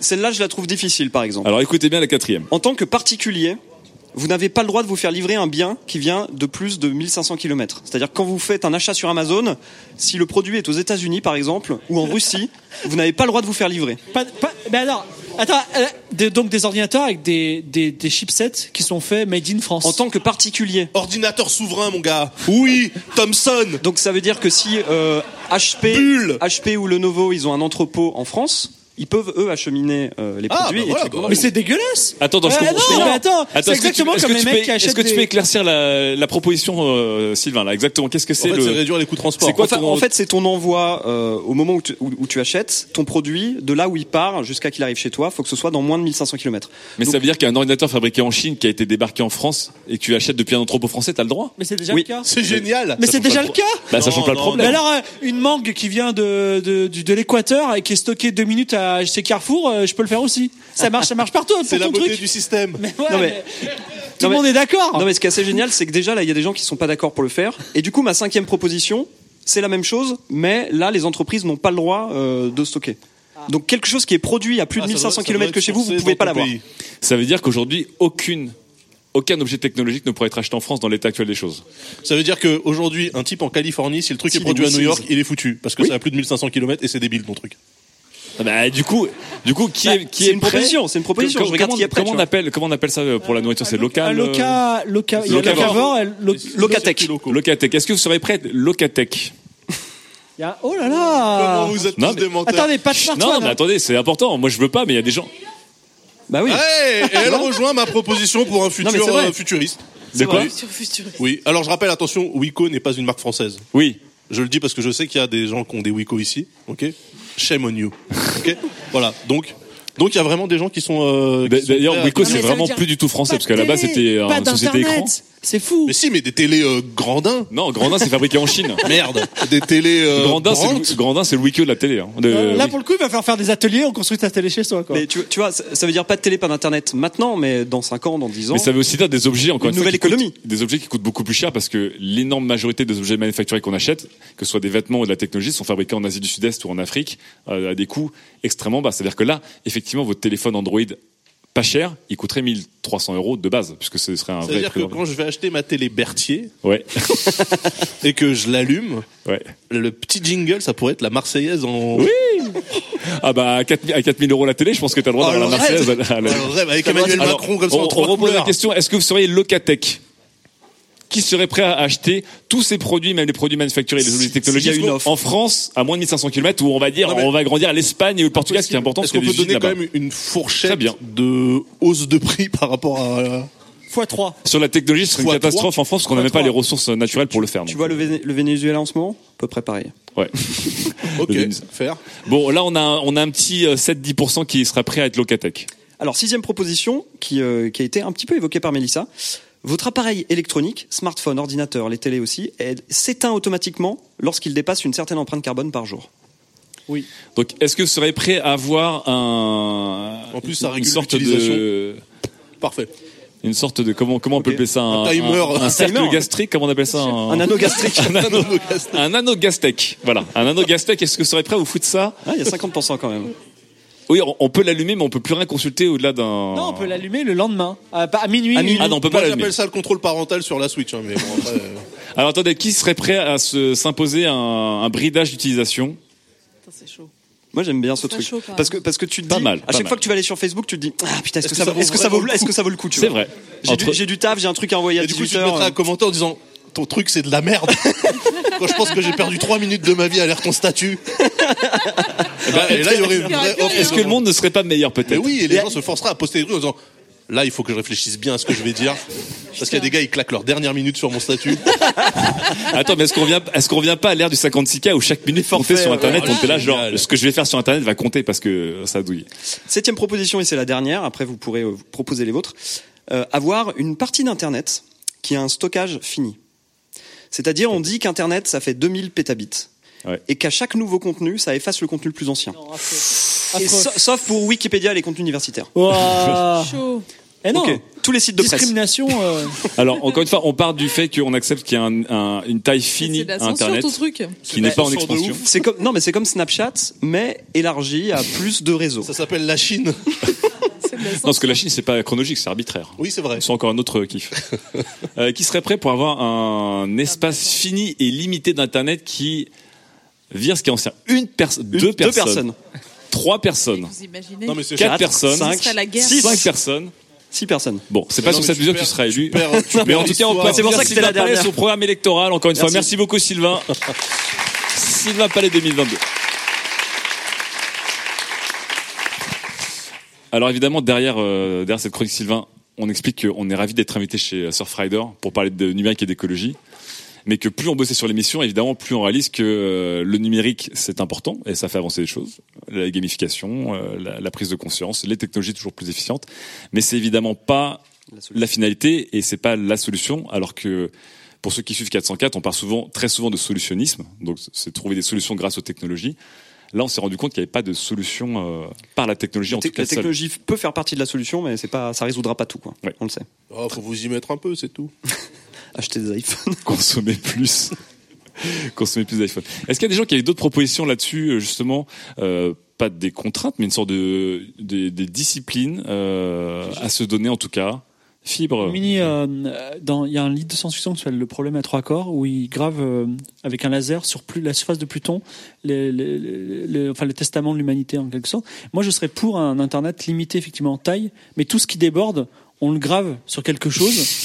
On sait jamais. Non, mais c'est un peu comme l'âme qui refuse d'effacer ses photos qu'il a en trop. Ah, on, le- on le garde. Et en- on le garde, on le grave quand même, c'est pas perdu, tu vois. Non, mais je veux bien qu'on soit tu prends dans des planètes et t'en fais des qui, d'archives en qui est fait. une T'en fais mémoire vive et une mémoire morte. Tu vois, il y a les mémoires vives d'Internet. Tu peux l'accéder à tout moment. Et la mémoire morte, c'est un peu les, les archives, mais loin, tu vois.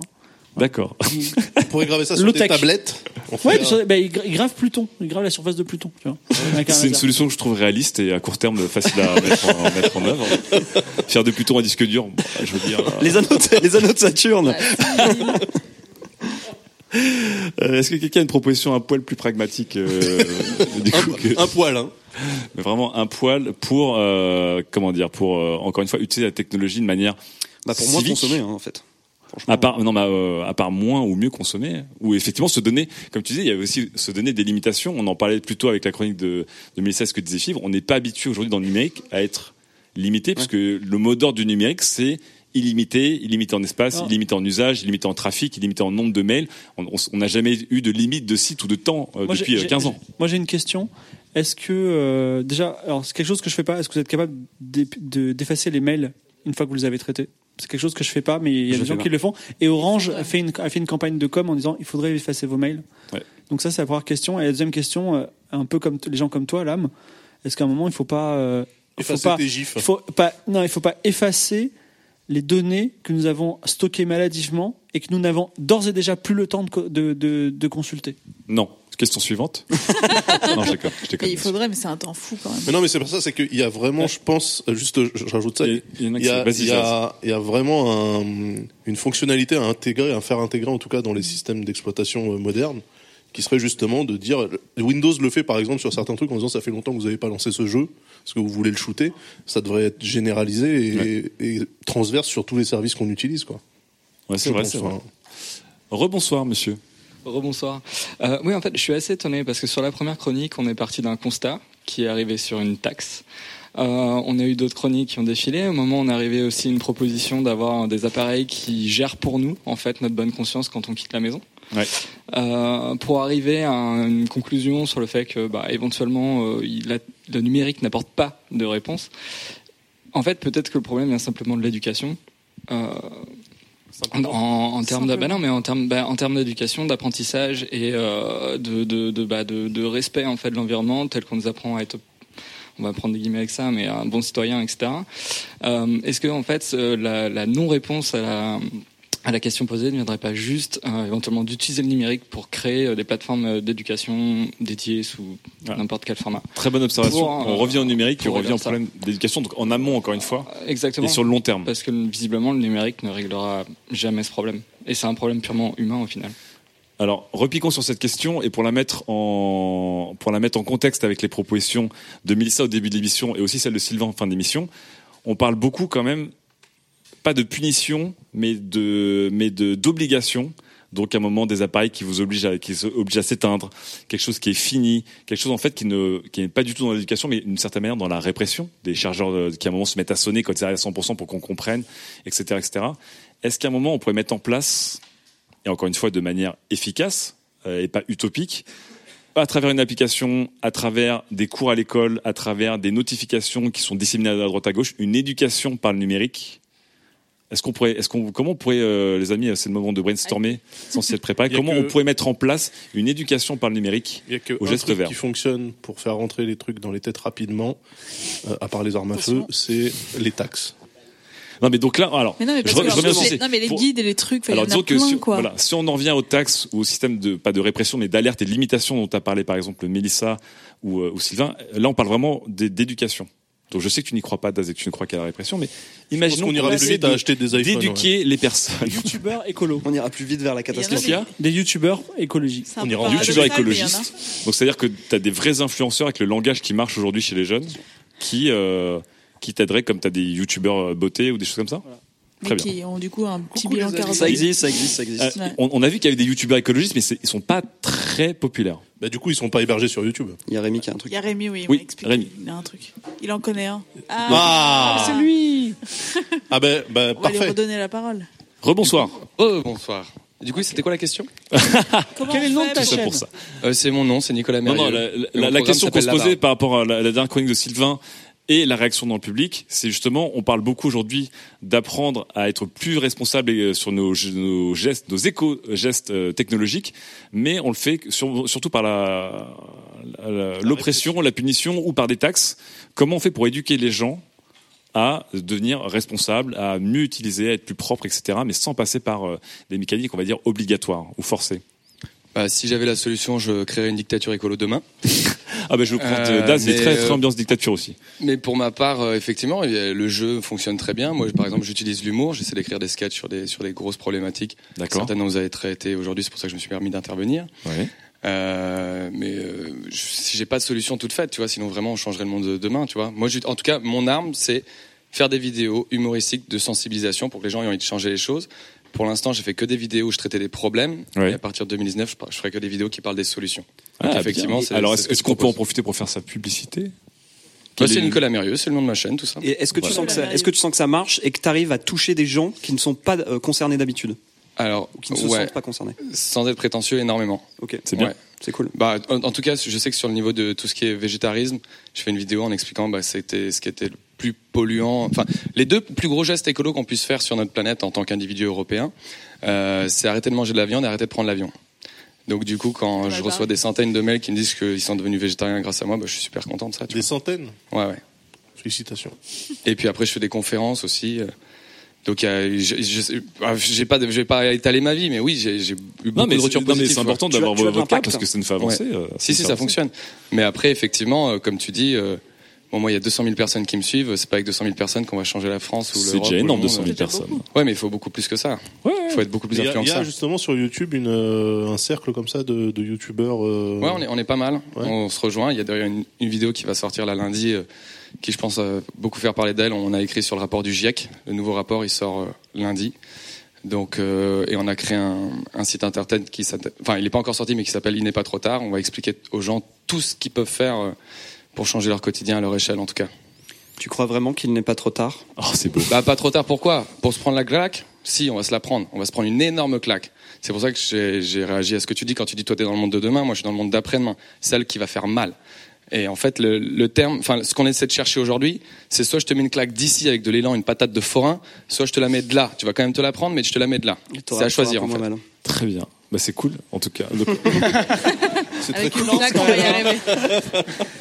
C'est pas tous les jours qu'on met une patate à Daz. Après, je dis ça, je dis rien. euh, C'est même assez rare. Après, c'est lui qui va te masser. Bref. Bon. En tout cas, vraie piste du coup, parce qu'effectivement, YouTube. euh, encore une fois, on essaie de, de penser à des solutions très pragmatiques et pas trop utopistes. YouTube cartonne. Encore une fois, c'est l'un des premiers médias aujourd'hui euh, sur sur divers sujets. S'il y a des YouTubeurs écolos et une YouTubosphère euh, écolo. Bon, Sur ça bouffe du data, mais c'est Voilà. déjà ça.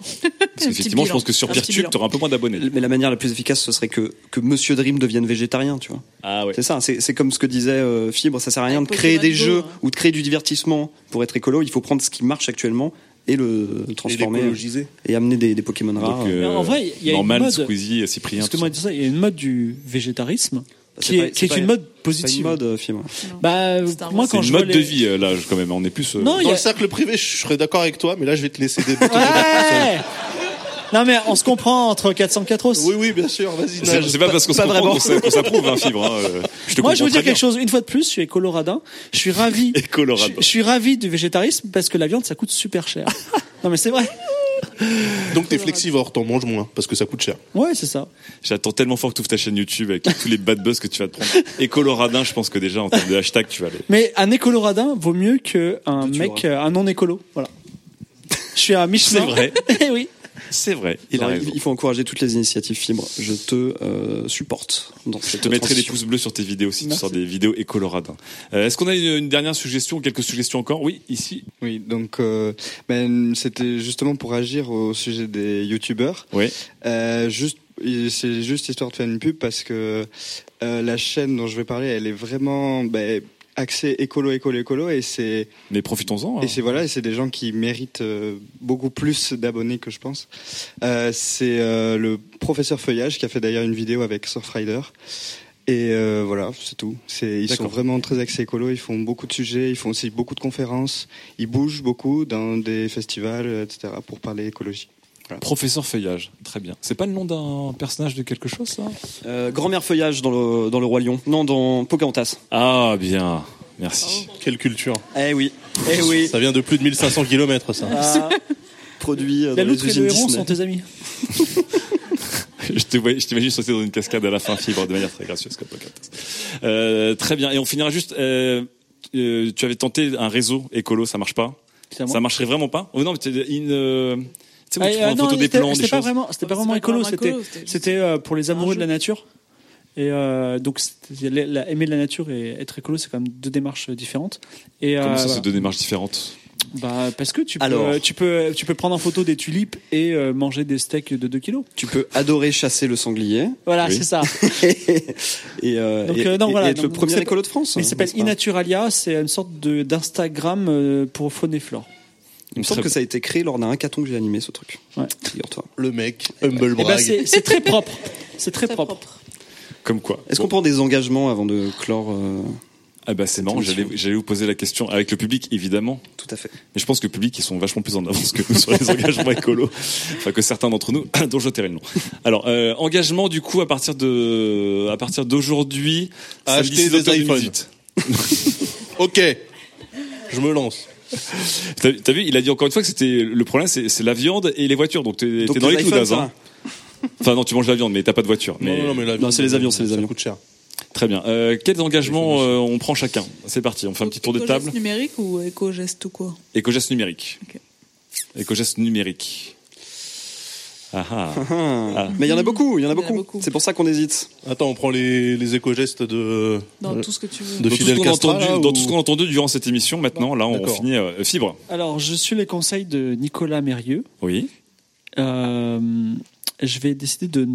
Je vais essayer. Je, je m'engage à ne pas prendre l'avion pendant C'est pas 300 numérique. jours. C'est pas, numérique. Ouais, mais c'est numérique. Quoi. Oui. Mais aussi, Ouais, on a mais pas- il n'y a rien, on ne sait pas ce que c'est. le numérique. Oh, le mec J'en ai listé 12 là, c'est bon. ça il, ça, il a abandonné l'écologie en deux secondes. T'as vu comment il a eu Ah, mais une, ça une-. Non, c'est bon, ça m'a saoulé il hypoglycémie directement. Tu pourrais débrancher tous tes, tous tes devices par exemple. Euh, je, ouais, je, je pas- passe toutes mes prises, euh, je passe toutes mes prises euh, en mode extinction, euh, Automatique. en mode smart. Je vais essayer de me m'orienter vers ça en tout cas. Investir dans du, Dans de la domotique et euh, des lampes, des multiprises qu'on peut avoir, des routeurs qui consomment moins et qui consomment de manière smart. Et je crois que le, bah, les thermostats, ça marche bien aussi, je crois. hein, aussi. Ouais, Nest et compagnie là. Ouais, très bien. Euh, je m'engage à ça. On en reparlera euh, dans une prochaine émission écolo. Moi, je vais me désabonner de Netflix. Ouais. C'est Sérieux? Ouais, mais je vais télécharger tous mes films. Sur- Non, mais Mais j'ai passé par BitTorrent. C'est parce que ma femme m'a dit la semaine dernière, il n'y a plus rien, on a tout vu. euh, viens, on essaye Ulu. Comment tu fais pour tout voir sur Netflix? C'est impossible. C'est pas Non, mais il possible. y a plus de, il y a plus de trucs bien. Et, euh, et, et d'ailleurs, Netflix, euh, on l'a évoqué, mais euh, là où Apple et Google, par exemple, prennent des initiatives pour alimenter leur data center avec des énergies renouvelables, Netflix, ils sont full énergie fossile. Paf, Ah ouais? Paf, paf. Ouais. Ils sont très mal notés. Sont très mal notés sur le rapport Greenpeace. Ah, je savais pas. À savoir, à savoir euh, par rapport aux concurrents. Euh, Mélissa, Daz, Je sais pas. Un Moi, je fais tout ce que j'ai dit. tu fais tout ce que t'as dit, C'est Mélissa impossible, je Même pense, les mails mais- et tout Ouais, franchement, les les mails, mails, c'est- maintenant, ça m'angoisse. quand j'ai préparé ce truc, je me suis dit, mais plus jamais j'envoie des mails. J'avoue qu'aujourd'hui, quand, j'envoie quand des mails tu, vraiment quand tu vois tes dedans. archives de mails et que t'as des gigas de mails avec des, effectivement, les fameux PDF ou les fichiers Word, que tu sais même plus ce que c'est, qui sont stockés mec, non-stop. Ok, ça y est, j'en ai un. Ah, à fibre. Je, Je, ne prends vais plus la m'enga- je m'engage à avoir un seul jeu installé sur ma console et un seul jeu installé sur mon PC. Ce sera Red Dead Redemption. Ouais, parce que Voilà. tu sais que Red Dead Redemption arrive fin Non, mais octobre. ça va être. Ouais, mais là, j'ai Shadows of the Tomb Raider, je vais l'effacer, je vais mettre Assassin's Creed Odyssey. Et je l'effacerai et je mettrai. euh, voilà. Je sais pas si c'est vraiment un éco-geste, mais on non, va essayer. en fait, euh, absolument pas. Puisque, Si, mais si. Bah, le on disque dur, il encourage est tous chez les toi. pas, même les petits pas, on les encourage. Allez, on est positif. Non, allez, non, allez, mais non. allez. Mais c'est génial. Mais non, Das, parce que tout comme les notifications des applications fantômes consomment de l'énergie, quand t'as Steam, moi des fois Steam, j'ai peut-être 200 jeux sur Steam, je joue à 3 jeux, j'en ai 170 qui se mettent à jour pour rien en fait, Voilà. au lieu. Non, mais alors, dans ce cas-là, tu désactives les mises à jour euh, automatiques. Déjà, ça, c'est un, un premier pas. Aussi, aussi. Parce qu'après, le truc, il est sur ton disque dur, que tu t'en serves ou pas. euh, Oui, tout enfin, à fait. Mais au moins, j'aurais pas aussi téléchargé 20 millions de jeux dans le vide. euh, Ah oui, qui- ça, d'accord. Mais en fait, il faudrait plutôt s'engager à finir tous les jeux de la bibliothèque avant d'en racheter un. Voilà, je vais faire ça. Ah ouais ok, bah, il je y vais aura pas de. Red Dead 2 alors, mon gars. Parce que, Pourquoi Tu vas Bah, jamais Parce que tenir. ça sort fin octobre et à mon avis, t'auras pas fini. Mais c'est pas grave, je peux attendre. Je- moi, je veux, moi, je, je fais, je fais, je fais tous les jeux à 100% et puis voilà. Très bien. Il va platiner ces jeux? Euh, du coup, avec, Mélissa euh, avec tout ça. toujours pas donné de- Non, d'engagement. mais, euh, Si, moi j'ai dit tout. Ah, Voilà, tout, bah, super. tous, les, tous les 7 éco-gestes de la première chronique. tout. Tous Donc, ceux tu- que- tu vas, que tu vas être vous avez locataire retenus. Ah non, de la première chronique. Mhm. Donc effacer ses mails, De pas Euh, envoyer des gros trucs. ne pas mettre tout le monde en copie, moi ça tu Ouais. fais déjà. Moins de réseaux grande sociaux. cause, pas grande cause. Moins de réseaux sociaux. Je te rappelle que tu as la personne ici qui a le plus de followers sur Twitter, c'est-à-dire qu'à chaque fois que tu tweets, c'est Je une catastrophe écologique. Puisque tu es affiché Je par. tweete pas beaucoup, franchement, je tweete beaucoup moins que Daz par exemple. Ouais, mais moi j'ai trois followers. Non, pas tant que ça. Et en plus, c'est ma famille. Euh, C'est faux. Moi, en fait, je suis. Pour euh, finir, Daz. Alors, excusez-moi de le dire et de le rappeler. euh, je suis le seul qui prend des décisions et qui s'engage réellement et qui le fait. Il a un clavier Bepo. Il a un clavier Bepo et j'ai abandonné le cloud de Google, sauf pour les documents avec vous, bande de Mongoliens. Parce que, Bah, voilà. donc, donc t'as pas abandonné le cloud de Google. Bah, parce que je peux pas à cause de vous. Mais sinon. J'ai vraiment un Bepo, ok Et moi, j'ai vraiment un cloud perso, ok. Ouais. Euh, je pense que euh, je vais acheter des iPhones. Des iPhones. Et sinon, une vraie, une vraie Non, mesure. je pense que j'ai dit à plusieurs reprises que j'étais farouchement contre euh, euh, l'intelligence artificielle, donc euh, quand elle est euh, américaine. Oui. Siri, c'est pas grave parce qu'il est débile, mais Oui. euh, Alexa et euh, Google, c'est Oui. c'est c'est monstrueux. Euh, moi, je pense vraiment, vraiment, vraiment que je vais mettre en place un truc de domotique à base de Raspberry Pi et de de- d'IA ouverte Tout en local. et qui tourne en local, ouais. Parce que j'en ai rien à foutre que ça parte sur des serveurs à l'autre bout de la terre. En Donc fait, sans quand IA, j'ai- donc il y a un truc qui optimise ta avec une IA, avec une IA, mais, Oui. euh, tout mais- en local sans passer par serveurs. Ouais, voilà. Ah, si Très je pouvais- bien. Si je pouvais parier sur le fait que tu n'en tiendras pas ça. Bah, j'ai déjà deux Raspberry Pi à la maison. en Ouais, euh, Bon, on Parce verra que- bien. et, et en même temps, du coup, je vais dans le sens de ma chronique, c'est-à-dire que je m'équipe comme un enculé. et vous allez rien faire. Euh, On finit par une petite note de cynisme parce que c'est comme ça qu'on aime finir les émissions. Merci beaucoup en tout cas, chers chroniqueurs euh, Sylvain, Daz, Mélissa, Fibre. Merci beaucoup, Merci Sam, de nous public. avoir aidés. Merci, à vous, cher public, d'avoir été là ce soir. Extrêmement actif. Merci à la Surfrider Foundation, merci à Rémi, à tous tes collègues, à toute ton équipe, même ceux qui ne tirent pas la chasse d'eau. On les remercie aussi car Et on c'est a ça, les très noms. écolo. On a les noms. Hein, merci beaucoup à la Surfrider Foundation de nous avoir accueillis ici à Biarritz. Dans ces locaux. Studio 404, l'émission de société numérique. Euh, c'est la fin de cette émission sur le 404 spécial écologique qui, je, je pense, en appelle une deuxième avec euh, où est-ce que vous en êtes hein, un, an plus tard ou En, en comme ça. 2050. en 2050 quand on aura On tous pris mort. une patate de foin dans la gueule de la part Avec de. Nicolas, de Nicolas. Avec élan. Euh, faites la queue les uns après les autres, euh, ne vous bousculez pas. En tout cas, merci beaucoup d'avoir suivi cette émission. Euh, évidemment, on se retrouve sur le forum pour en discuter de chacun de vos sujets. Euh, je regarde Fibrotique dans les yeux. Oui, donnez au Patreon car c'est important, car le bonheur de cet homme euh, dépend de votre générosité. Et bien les sûr. émissions futures, hein, si Et on est là, c'est aussi parce que. on- Exactement. En tout cas, on vous embrasse bien fort. On se retrouve le mois prochain pour une prochaine émission. Et pour les gens qui sont là sur place, c'est parti. On peut boire des verres et discuter. Allez, ciao à tous. Bye bye. Bravo, merci.